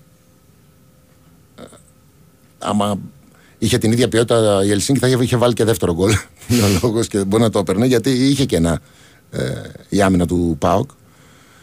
Από τη στιγμή που δεν έφαγε το δεύτερο, που θα γινόταν πιο δύσκολα τα πράγματα. Και 0-2 να ήταν ο ΠΑΟΚ θα μπορούσε να το γυρίσει. Έτσι. Έκανε πάρα πολλές τελικές στο δεύτερο, έκανε πάρα πολλές επιθέσεις. Άρχισαν να πατάνε καλύτερα στο γήπεδο, αλλά αυτό νομίζω ξεκίνησε μετά το 50-55. Μετά το 1-1 ουσιαστικά.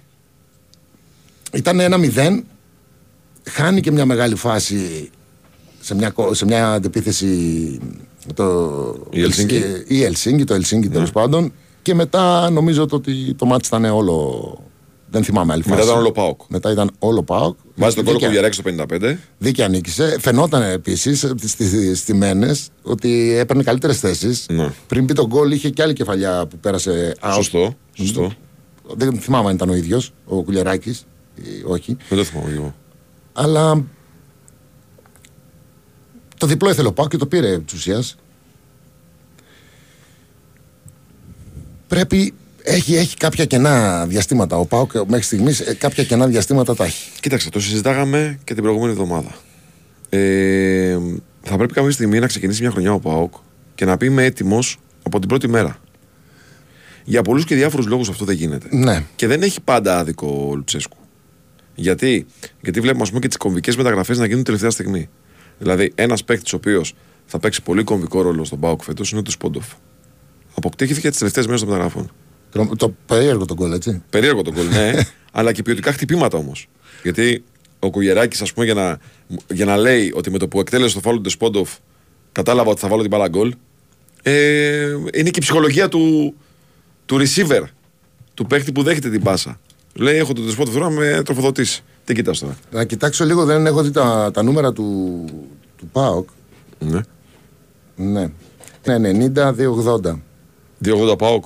19 τελικές. Ναι, 280 ΠΑΟΚ. Εννοείται. Ναι. Το 190 πρέπει. Ήταν βαρύ. Ήταν μεγάλο, ναι. Ναι. Αυτό που λέγαμε δηλαδή. Δέχτηκε κάποιες φάσεις. Απειλές. Ναι, πολλές. Ναι. Για την ποιότητα της Ελσίνκη και κόντρα στην ποιότητα του ΠΑΟΚ εννοώ. Ναι, ναι, ναι. Το 190. Είναι κλωτσάει λίγο. Στην αισθητική σου. Μεγάλο νούμερο. Κλωτσάει λίγο στην αισθητική σου. Ναι. Και ο ΠΑΟΚ είναι ξανά μια ομάδα η οποία ξεκίνησε και λέει: παιδιά, περιμένετε, έρχομαι. Και χθες, ας πούμε, το ίδιο είπε. Μέσα σε ένα 90 λεπτό, κάποια στιγμή είπε: περιμένετε, έρχομαι. Ήρθε κάποιοι κάτω 60, 55 χθες. Το από την αρχή πότε θα το δούμε? Δεν ξέρω. Πάντως ο ΠΑΟΚ ήταν για πολλά χρόνια αρκετά. Πολλά. Για ρόστερ ομάδας, τέλος πάντων, που είχε μια. Αυξημένη δυναμική από την αρχή. Όχι, συγκεκριμένο ρόστερ. Δηλαδή ήξερες τους 7 από τους 11, για 2-3 χρόνια τους ήξερες. Σωστό. Τώρα βλέπουμε μια μεγάλη αλλαγή. Το θέμα είναι όχι μόνο η μεγάλη αλλαγή, γιατί έχει ένα προπονητή ίδιο, αλλά έτσι πως γίνανε μεταγραφές και για να βρεις και ευκαιρίες, αργούν πάρα πολύ να έρθουν και να ενσωματωθούν παίκτες. Ναι. Και αυτό το πράγμα σου τρώει χρόνο. Και μπορεί να βρεις μια ευκαιρία. Μπορεί και εμείς, Βάη, αν ήμασταν σε μια ομάδα να κάναμε το ίδιο. Για να πάρεις ένα Δεσπότοφ, ας πούμε, ή κάποιον καλό, ομάδα, μπορεί τελικά να πάει Σεπτέμβριος και αυτό να σου κοστίσει. Θα είχα φύγει τρέχοντας. Γιατί θα με κυνηγάγανε. Ναι, όχι, κατάλαβες. Θέλω να σου πω ότι υπάρχουν και ευκαιρίες.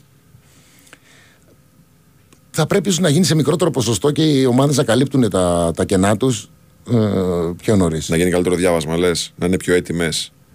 Πάντως πιστεύω ότι κάποιες ευκαιρίες δεν μπορούν να τις βρούνε σίγουρα τον Ιούνιο σε σχέση με τέλη Αυγούστου. Βέβαια. Οπότε γι' αυτό βλέπουμε μεγάλες αλλαγές στο ρόστερ. Έχεις άποψη γιατί τώρα το έκανε ένας φίλος εδώ και είναι και δική μου απορία. Ναι. Βλέπουμε ότι ο Λουτσέσκου στο πρώτο μοντάρισμα του ΠΑΟΚ, σε αυτό το ξεκίνημα της χρονιάς, επιμένει στο Κετζιόρα ως δεξιμπάκ, που είναι ένα στόπερ ουσιαστικά. Είναι κεντρικός αμυντικός. Δεν είναι δηλαδή παίχτης που έχει πολλά μέτρα με την μπάλα, δεν είναι πολύ δημιουργικός. Ενώ έχει καλές λύσεις για το δεξιό άκρο της άμυνας. Δεν λέω για το Σάστρε που είναι εκτός της ευρωπαϊκής λίστας. Λέω όμως το Λίρατζι, τον οποίο Λίρατζι, όταν ήταν καλά και υγιής, τον βλέπαμε να βγαίνει από την δεκάδα μάλλον όταν είχε κάρτες ή πρόβλημα τραυματισμού. Ναι, πολύ καλός. Έτσι. Ναι, ναι. Και ήταν σημείο αναφοράς στον ΠΑΟΚ. Τώρα το βλέπουμε άλλη λογική παίκτης ο Λίρατζης, άλλη λογικής παίκτης ο Κετζιόρα. Πώς σου φαίνεται αυτό? Προσπαθεί να.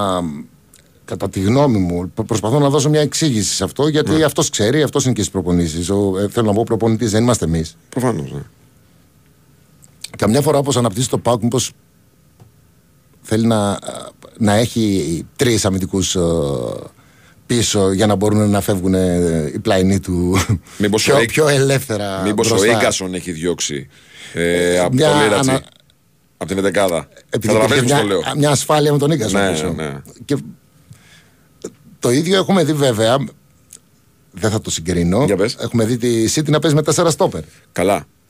Αλλά μπάλα που ξέρουν εκείνα τα στόπερ είναι διαφορετική. Βέβαια, όταν το είδαμε, μας έκανε τεράστια εντύπωση. Πώς γίνεται να παίζεις με 4 στόπερ, 2 και 2 μπακ. Το έχει κάνει ο Πέρσι.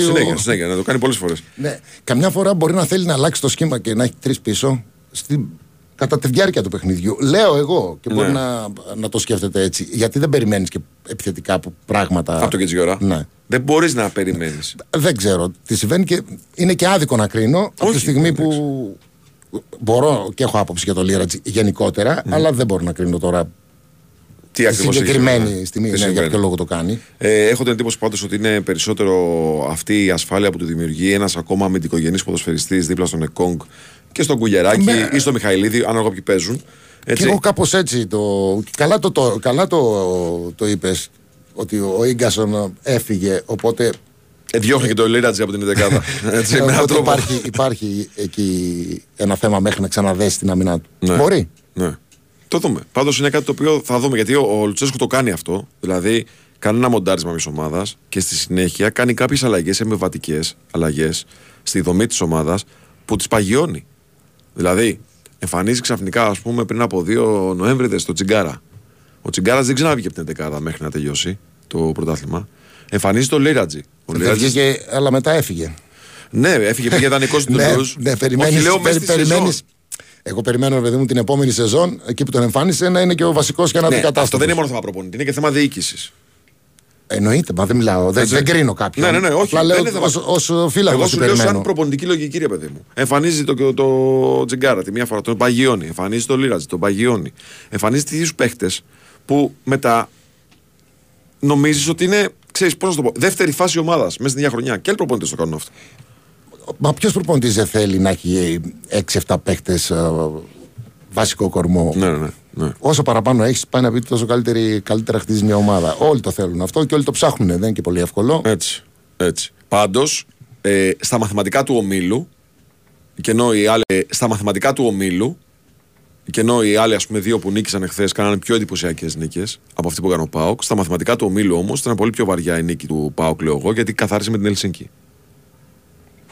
Δεν θα το έλεγα. Εγώ λέω καθάρισε με την Ελσίνκη. Αν θέλεις να περάσεις, πρέπει την Ελσίνκη, με αυτό που είδα εχθές και την ποιότητα που έχει, να την κερδίσεις. Αυτό. Καθάρισε όμως. Το κάνανε. Δηλαδή δεν πήρε έξτρα πόντους. Η ΑΕΚ πήρε έξτρα πόντους. Από αυτούς που υπολόγισε στους Σακούλη. Αν κάναμε μαθηματικά θα. Αυτούς θα τους λογίζαμε ως έξτρα πόντους. Πρόσεξε, θα το συζητήσουμε μετά αυτό. Μετά το break, λέω, γιατί έχουμε δελτίο τώρα. Για το τι υπολογίζει και τι σου έρχεται στη βαθμολογία. Γιατί έχει ενδιαφέρον. Έχει μεγάλο ενδιαφέρον. Λοιπόν, πάμε break και επιστρέφουμε.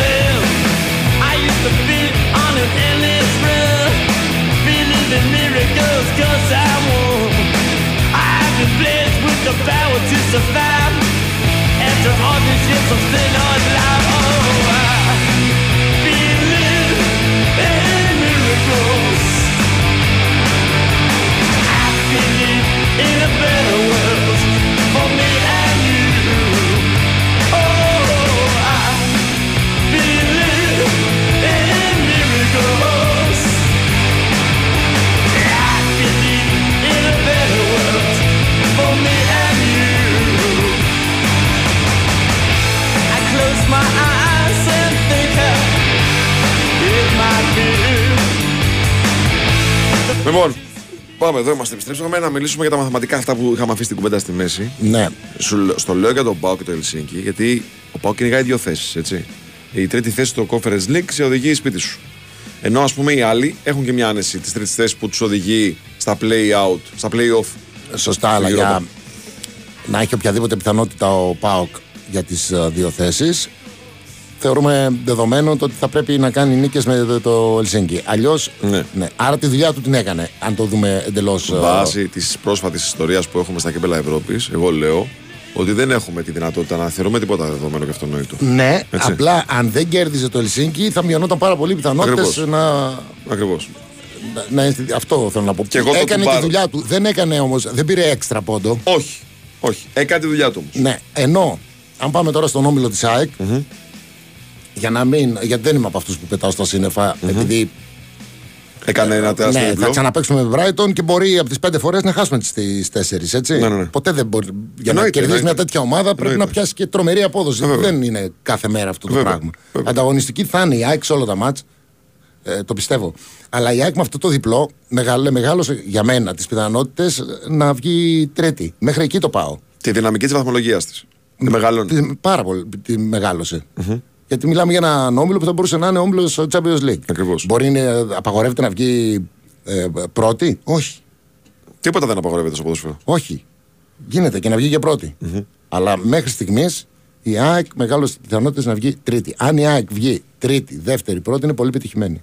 Αν βγει τέταρτη με εμφανίσεις ανάλογες, πάλι για μένα είναι θετικό. Σε αυτό το συμφωνούμε. Σε ένα βαθμό αυτό που είπες ισχύει και για τον Παναθηναϊκό. Ακριβώς. Που όμως δεν έχει Μαρσέιγα, ας πούμε, μέσα, έχει τη Μακάμπι Χάιφα. Θεωρητικά έναν αντίπαλο που δεν είναι τόσο βαρύ εμπόδιο. Ενώ η Ρεν είναι ένα εμπόδιο ψηλό.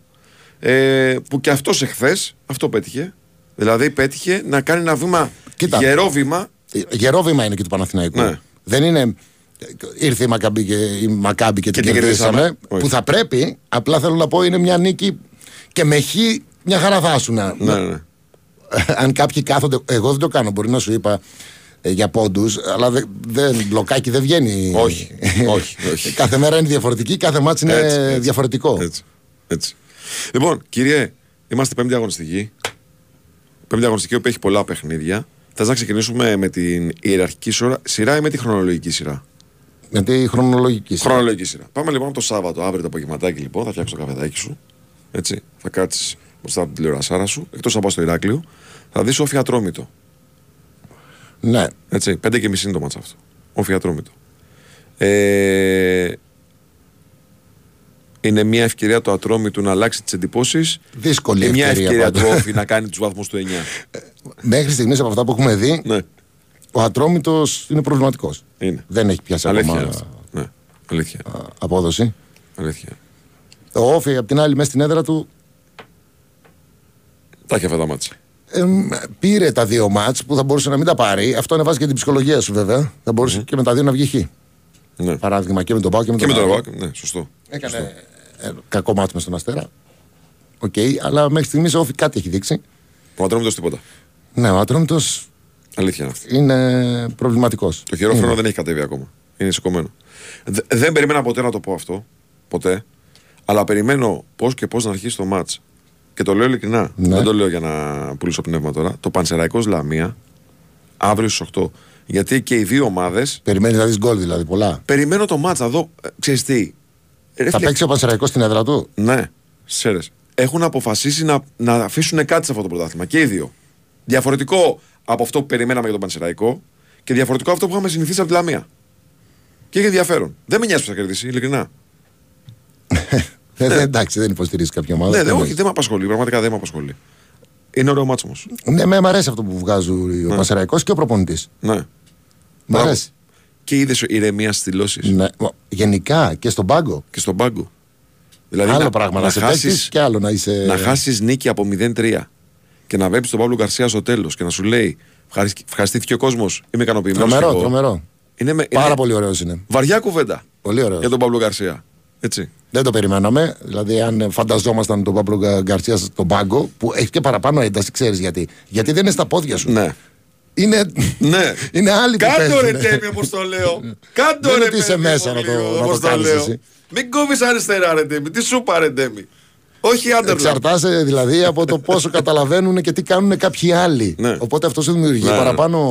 Ναι. Και ενδεχομένως επειδή υπήρξε και τη Real Madrid της Χαφ, έχεις και θέμα με την ποιότητα πολλών ποδοσφαιριστών που. Κι όμως είναι μέχρι στιγμής αυτό που βλέπω τον Παύλο. Τώρα τον βλέπω στον Πάγκο, θέλω να πω. Είχε κάνει κάποια μάτς με τον Πάγκο, νομίζω. Αλλά εντάξει, δεν είναι κριτήριο. Είναι μια πολύ ωραία παρουσία και πολύ καλή παρουσία της ομάδας του. Και πολύ καλή ομάδα, ναι. Πολύ καλή ομάδα. Ολυμπιακός και η Φυσιά και η Κυριακή. Η Λαμία, βέβαια, έχουμε πει για τη Λαμία. Ναι. Έτσι, άλλη ομάδα με τον Λεωνίδα. Προσπαθεί να παίξει. Ακριβώς. Προσπαθεί να παίξει. Εγώ σου λέω, έβλεπα επειδή βλέπω Super League 2, βλέπω, μ' αρέσει. Έτσι. Έχω αυτή την τρέλα και μ' αρέσει. Και είχα δει την Καλυθέα πολύ του Φόκολου. Άρα είχες άποψη. Και μ' άρεσε. Εγώ μόνο είχα ακούσει. Έτσι, δεν είχα δει. Και μ' άρεσε. Δηλαδή πέρναγε το παιχνίδι πολύ ευχάριστα. Και ήξερα τι θέλει να σκεφτεί, θέλει να κάνει. Καταλαβαίνω μάλλον τι θέλει να κάνει και στη Λαμία. Λοιπόν, Κυριακή 5, το πρώτο μάτς χρονικά είναι Ολυμπιακός και Φυσιά. Ναι. Ναι. Τι, όχι. Ναι, αυτό είναι το μάτι. Χριστιανή με τα θηρία. Έτσι το βλέπεις, Ναι, έτσι το βλέπεις. Έτσι το βλέπω. Βλέπεις κόρο μεγάλο, Όχι, αλλά είναι μεγάλη η διαφορά. Ναι, αλήθεια. Μεγάλη διαφορά. Ποιοτικά η διαφορά είναι πολύ μεγάλη. Mm. Και η Φυσιά, φαντάζομαι, στόχο έχει να παραμείνει στην κατηγορία. Mm-hmm. Και ο Ολυμπιακός. Λίγο δεν ξέρεις. Κάτσε να δούμε τώρα τι θα γίνει. Όπως λέγαμε μετά τα ευρωπαϊκά μάτς. Ναι, ρε παιδί, αλλά τώρα επειδή πληγωθήκαμε λίγο λόγω του αποτελέσματος, να βγάλουμε και μια αντίδραση, να μπουν και οι καινούργιοι παίχτες μέσα. Είναι αυτά τα μάτς, είναι κακό συναπάντημα για την Κηφισιά. Τι. Κακό συναπάντημα για την Κηφισιά. Εντάξει. Η Κηφισιά θα παίξει σε αυτά τα μάτς που δεν τα υπολογίζεις, γιατί εκεί υπάρχει μπλοκάκι όταν πας να σωθείς. Ναι.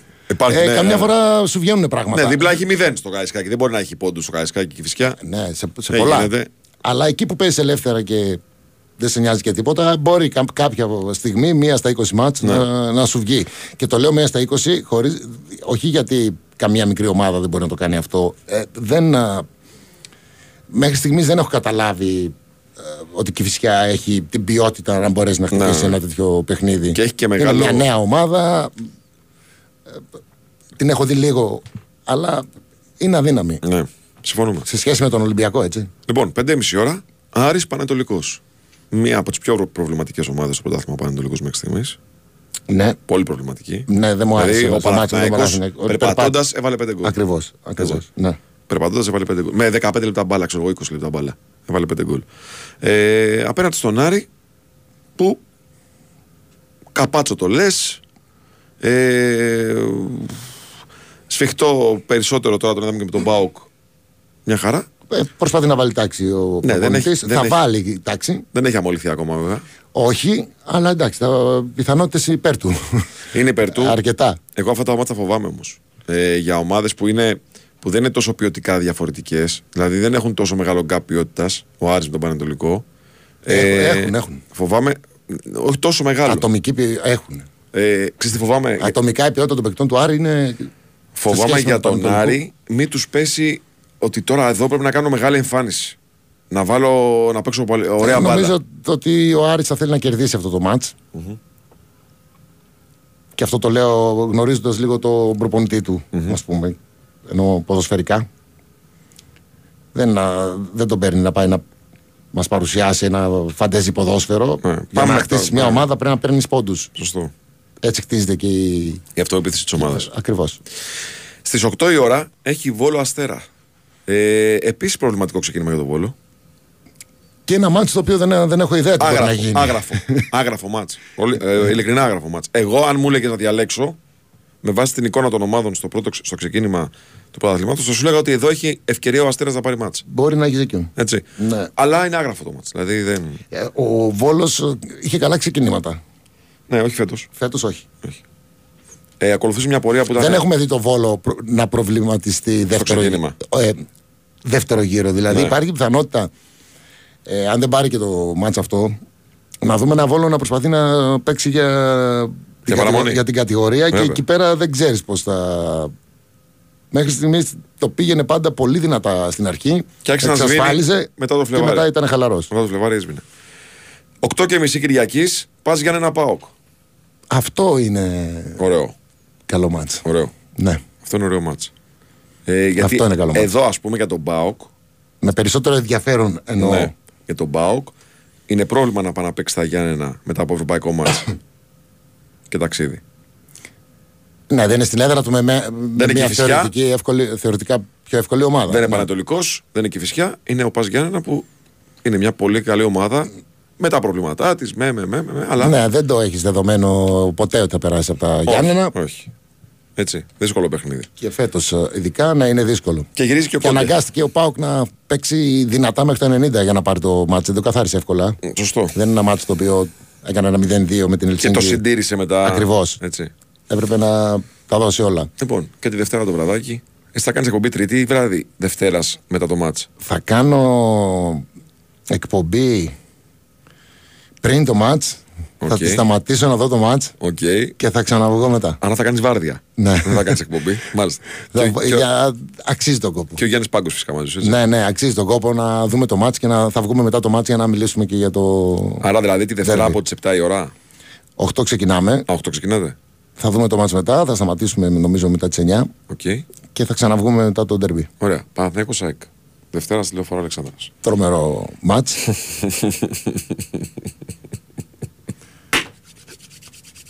Ελάτε κύριε Ντέμι, ελάτε. Είμαστε και δύο ανεβασμένοι. Το χ είναι το πιο. Είμαστε και δύο κουρασμένοι. Το κρατέστερο σημείο το χ είναι. Πιο κουρασμένος είσαι εσύ από μένα. Έτσι δεν είναι? Όχι. Όχι. Γιατί? Επειδή ταξιδέψαμε κιόλας. Είναι και η ένταση του παιχνιδιού άλλη στον Brighton. Έτσι το είδα εγώ.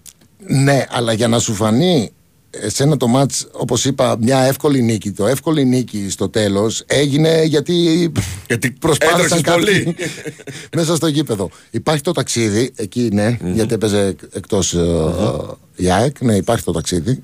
Όντως, πιο κουρασμένοι θα είναι. Δεν έχω προγνωστικά να σου κάνω. Είναι ένα ζευγάρι το οποίο το έχουμε δει και πέρσι. Δυσκολεύει την ΑΕΚ σε σχέση με τους άλλους πάρα πολύ. Έτσι. Τώρα βλέπουμε και έναν άλλο Παναθηναϊκό καλύτερο. Δεν έχω να κάνω κανένα προγνωστικό. Αυτοί που θα βρεθούν σε καλύτερη μέρα θα πάρουν και το μάτς. Γενικά. Αν βρεθούν παίχτες εννοώ. Ναι. Γενικά για να μιλήσεις για προγνωστικά σε μεγάλα ντέρμπι. Πόσο μάλλον μεταξύ του. Θα μπορούσα να πω το ότι έχει παραπάνω πιθανότητες στο ΑΕΚ Ολυμπιακός. Ναι. Η ΑΕΚ είχε παραπάνω πιθανότητες γιατί έρχεται μια ίδια ομάδα από πέρσι. Ο Ολυμπιακός φτιάχνεται τώρα. Τώρα δεν μπορώ να σου πω ότι έχει η ΑΕΚ γιατί πήρε το πρωτάθλημα, έχει ο Παναθηναίκος γιατί είναι γηπεδούχος. Εγώ λέω γενικά τα ντέρμπι είναι λευκή κόλλα. Δηλαδή δεν μπορείς να παρουσιάσεις τίποτα πριν γιατί είναι τόσο διαφορετική η ψυχολογία αυτού του παιχνιδιού. Που μπορεί το παραμικρό, η παραμικρή, πώς να το πω τώρα έτσι, ακόμα και η ψυχολογική προετοιμασία για τα παιχνίδια αυτά και το πώς έχουν δουλέψει οι ομάδες για τα παιχνίδια, πώς να βλέπει ο ένας τον αντίπαλο, τον άλλον αντίπαλο, μπορεί να παίξει πολύ σημαντικό ρόλο. Και εδώ παίζουν ρόλο τα ατομικά λάθη, και εδώ παίζουν ρόλο οι προπονητές και η τακτική. Παίζουν οι προπονητές γιατί γνωρίζονται πλέον και θα έχει πολύ μεγάλη κουβέντα μετά το μάτς. Ναι. Εμένα μου αρέσει που πλέον υπάρχουν όπλα και στους δύο να χτυπήσουν τις αδυναμίες του αντιπάλου. Υπάρχουν όπλα. Δηλαδή, το λες αυτό γιατί λες ότι υπάρχουν πλέον όπλα και στον Παναθηναϊκό να χτυπήσει. Ακριβώς. Βέβαια, εδώ βάζουμε ένα αστερίσκο. Γιατί η ΑΕΚ δεν ξέρουμε πώς θα παρουσιαστεί αμυντικά. Δηλαδή, τι δυνατότητες θα έχει ο Αλμέιδα, γιατί έχουμε το κενό του Βίντα. Δεν ξέρουμε τι θα γίνει το Βίντα, αν θα προλάβει να προπονηθεί. Και του Μουκουντή, που ναι, μεν πήρε εξτήριο άνθρωπος, αλλά είναι με αγωγή στο σπίτι. Δεν ξέρω τι δυνατότητα θα έχει και να παρουσιαστεί αμυντικά. Και θα μου πεις σήμα έχει Χατσαφή. Έχει τον Σιμάνσκι που τον είδαμε στόπερ στο παιχνίδι με την Brighton. Ναι, θα σου πω ότι θα είναι άλλα τα μέτρα της ΑΕΚ στο γήπεδο όμως. Δεν ξέρω 100%. Άλλο παιχνίδι. Μπράβο. Άλλο να παίζει μια ΑΕΚ μαζεμένη στο μισό και να βγαίνει γιατί παίζει με την Brighton και άλλο με το Παναθηναϊκό. Θα δούμε άλλο μάτς, δεν θα δούμε το ίδιο. Δεν έχει καμία σχέση το ένα μάτς με το άλλο. Έχει μεγάλο ενδιαφέρον πάντως το τακτικό κομμάτι. Βέβαια. Πολύ μεγάλο ενδιαφέρον. Βέβαια. Πάρα πολύ μεγάλο ενδιαφέρον το παιχνίδι αυτό. Ακόμα και εξωτερικός παρατηρητής να είσαι, παίζει ο πρώτος στην έδρα του δεύτερου. Στο περσινό πρωτάθλημα. Εντάξει, πάει το πέρσι όμως. Ναι, αλλά επειδή υπάρχει φυσική συνέχεια στις ομάδες και εξελίσσονται και οι ομάδες, είναι από μόνο του ένα παιχνίδι ορόσημο. Δεν θα κρίνει κάτι ούτε αυτό. Όπως και το προηγούμενο, δηλαδή αυτό της ΑΕΚ με τον Ολυμπιακό, δεν έκρινε κάτι στην οικονομία του πρωταθλήματος. Όχι, είναι νωρίς ακόμη. Με ένα πρωτάθλημα να περιμένεις στο τέλος, τα play-off δηλαδή. Εντάξει, δεν το βλέπω κάποιος να κερδίσει εύκολα. Όχι, αλλά ακόμα και αυτό να γίνει. Ένα 2-0 ή ένα 0-2 να γίνει. Δεν αλλάζει κάτι στην εξέλιξη του πρωταθλήματος. Όμως επηρεάζει πολύ την ψυχολογία των ομάδων. Έτσι. Για λίγο πιστεύω. Έχουν αρκετά εμπιστοσύνη και δύο ομάδες στους προπονητές τους. Mm-hmm. Και δεν θα υπάρχει. Δεν θα έχουμε απόνερα. Ναι. Έτσι πιστεύω. Από Πέμπτη-Δευτέρα είναι ικανός χρόνος να αποθεραπευτούν τα σώματα των ποδοσφαιριστών. Ένας υγιής ποδοσφαιριστής είναι. Η κούραση όμως μαζεμένη θα τη δούμε. Να βγαίνει παρακάτω. Να βγαίνει παρακάτω. Ναι, ναι. Στο λέω αυτό γιατί γίνεται πολλή κουβέντα για το αν, ας πούμε, ο Γιοβάνοβιτς θα κάνει αυτό που έκανε στα προηγούμενα παιχνίδια, που δηλαδή έκανε αρκετές αλλαγές από Ευρώπη σε Ελλάδα, ή θα πάει με την εντεκάδα που έχει στο νου του ως βασική αυτή την περίοδο. Και το λέω αυτή την περίοδο γιατί και ο Γιοβάνοβιτς είναι ένας προπονητής που αλλάζει τις επιλογές του με βάση το πώς εξελίσσονται οι ποδοσφαιριστές μέσα σε αυτήν. Καλά, για την ΑΕΚ το συζητώ. Η ΑΕΚ... Εγώ προσπάθησα να δω. Μου πέρασε από το μυαλό ότι μπορεί να κάποια στιγμή να σκέφτηκαν και τη Δευτέρα. Ναι. Περισσότερο Παναθηναϊκός. Ναι, γιατί στον Brighton ήταν τα πράγματα πιο δύσκολα. Είδα βέβαια ότι κράτησε τον Κατσίνοβιτς νομίζω σε όλο το μάτς. Ναι. Τον τέντωσε τον Κατσίνοβιτς. Γιατί αυτό δεν σταματάει να τρέχει κιόλας. Ο οποίος λείπει και 20 μέρες. Ναι. Και δεν σταματάει να τρέχει αυτό. Άρα σου λέει κάτσε να πάρω το αποτέλεσμα εδώ. Θα έχω άλλες λύσεις για τη Δευτέρα. Λέω εγώ. Τσούμπερ. Έτσι. Έχει Τσούμπερ. Έχει Τσούμπερ. Και κάποια στιγμή τον Κατσίνοβιτς ίσως να τον βάλει αλλαγή. Και εδώ είναι και ένα άλλο ακόμα ερωτηματικό. Δεν λύνουμε βέβαια καμιά πορεία. Τις δικές μας εξομολογούμαστε. Διότι αν ας πούμε έχει διαθέσιμο στόπερ να παίξει δίπλα στο Μητογλου ή ακόμα έχει και τους δύο διαθέσιμους στόπερ, ναι, και το Μικούντο και το Βίντα, μπορεί να υπολογίσει ότι θα βάλω Γιόνσον Σιμάνσκι στα χαφ και θα βάλω τον Πινέδα αριστερά. Πήγε μέσα στο Brighton και έπαιξε με Πινέδα δίπλα στον Γιόνσον. Και όχι το Γαλανόπουλο, ας πούμε, που θα μπορούσε να βάλει το Γαλανόπουλο. Ναι. Έχεις δίκιο αυτό που λες. Δεν μπορείς να βγάλεις εύκολα άκρη. Περιμένουμε πώς και πώς να βγει το βράδυ της Δευτέρας. Έχει ένα δικό του τρόπο, ίσως να βλέπει και. Να έχει και διαφορετική οπτική στο δικό του κεφάλι. Εμείς μπορούμε να το μεταφράσουμε αυτό στο ότι η ομάδα δεν κλείνεται. Πάει και παίζει, όχι με δύο αμυντικά χαφ. Στο δικό του κεφάλι μπορεί να είναι και ποιος εκείνη τη βδομάδα ή ποιος είναι πιο ξεκούραστος ή ποιος είναι πιο καλά. Δεν τα γνωρίζουμε όλα. Όχι. Αλλά... Θα ήθελα αν ήμουν δημοσιογράφος να κάνω τέτοιες ερωτήσεις στους προπονητές. Θα στα απαντούσαν. Δεν ξέρω. Δηλαδή, συγγνώμη, εσύ απαντούσες, ας πούμε, σε τέτοιες λεπτομέρειες. Εγώ δεν υπήρξα ποτέ προπονητής. Άλλο λέω. Ήσουν ποδοσφαιριστής. Και μάλιστα επί σειρά ήταν κορυφαίος ποδοσφαιριστής. Ναι, αλλά δεν. Αν σε ρωτούσε ένας δημοσιογράφος, περίμενε. Σε ρωτούσε ένας δημοσιογράφος, εγώ και σου λέγανε Ντέμι, είσαι καλά, θα παίξεις. Τι θα λέγες? Ναι, είμαι καλά, θα παίξω. Και ας πούμε να γυμνήσει σου. Θα μου λέγεις πονάει η μέση μου να βγαίνει τίτλος σε εφημερίδα. Δεν σας συμπαθούσα εγώ παλιά. Κατάλαβες. Δεν θα το έλεγες εσύ. Δεν θα το έλεγες. Εντάξει. Πλάκα κάνω. Δεν είναι το ίδιο. Δεν ξέρω αν απαντάνε ή όχι, έστω εκ των υστέρων. Κοίταξε. Γιατί κάποια στιγμή, ποιο είναι το σκεπτικό, είναι μια ερώτηση, ποιο είναι το σκεπτικό όταν παίζεις με Σιμάνσκι Γιόνσον. Θέλω... Τι θες να πετύχεις στο γήπεδο. Ναι, ρε παιδί μου, θέλω να μάθω, γιατί έτσι μαθαίνεις και ποδόσφαιρο. Ναι. Ο Σάντου απαντούσε. Έκανε μαθήματα ποδοσφαίρου. Δεν απαντάνε. Τώρα το ρωτάω κανονικά. Δηλαδή, άμα κάνεις την ερώτηση, έχουμε άλλη κατεύθυνση όταν παίζει Σιμάνσκι Γιόνσον. Και όταν παίζει Πινέδα, Γιόνσον, ποιο είναι το σκεπτικό σου. Μπορεί να σου απαντήσει ότι με αυτό το θέλω να πιέσω εκεί, Brighton παίζει έτσι, σε αυτό το μάτι σκέφτεται. Ναι. Έστω εκ των υστέρων, λέω. Εκ των υστέρων μπορεί να το απαντήσουν. Ναι, ναι. Το μάτι με τίποτα όμως. Εδώ καλά-καλά κρυβόμαστε, όλοι το κάνουν οι προπονητές αυτό. Οπότε για να μην αδικήσω εγώ κάποιον, γιατί κανένας δεν ξέρει καλύτερα, ή τουλάχιστον ό,τι λέμε εμείς, ειδικά πριν τα παιχνίδια. Αλλά και μετά, που είναι πολύ εύκολη κριτική, δεν είμαστε στο μυαλό του προπονητή. Όχι, δεν είμαστε εκεί. Δεν είμαστε στην προπόνηση. Έχει σίγουρα κάτι να σου πει. Ναι. Γιατί βάζω αυτόν, έχει ένα λόγο που το κάνει. Ναι. Κάτι ψάχνει στο γήπεδο να βρει. Έτσι. Δεν το βάζει γιατί το βρήκε μπροστά του, παίρνει ο Κυριάκος. Παίζει αμυντικό χαφ. Εντάξει, προφανώς. Πάντως περιμένουμε με αγωνία το βράδυ της Δευτέρας. Εγώ λέω ότι οι εμφανίσεις των ομάδων στα κύπελα Ευρώπης βοήθησαν πολύ τις επόμενες ώρες. Των αγώνων αυτών και εν ώψη του ντέρμπι να μιλήσουμε για μπάλα και όχι για άλλα τα υπόλοιπα. Και αυτό είναι επίσης ένα κέρδος. Γιατί αλλάζει και την κουβέντα η καλή ευρωπαϊκή βραδιά. Αλλάζει τη διάθεση, αλλάζει την τοποθέτηση. Παράμε το στούμι ευρωπαϊκό, αλλάζει και λίγο η... Είναι άλλη ψυχολογία, ρε συντεμή. Είναι άλλη ψυχολογία. Δεν θα κάτσεις να ασχοληθείς τώρα με... Καταλαβαίνεις πώς το λέω.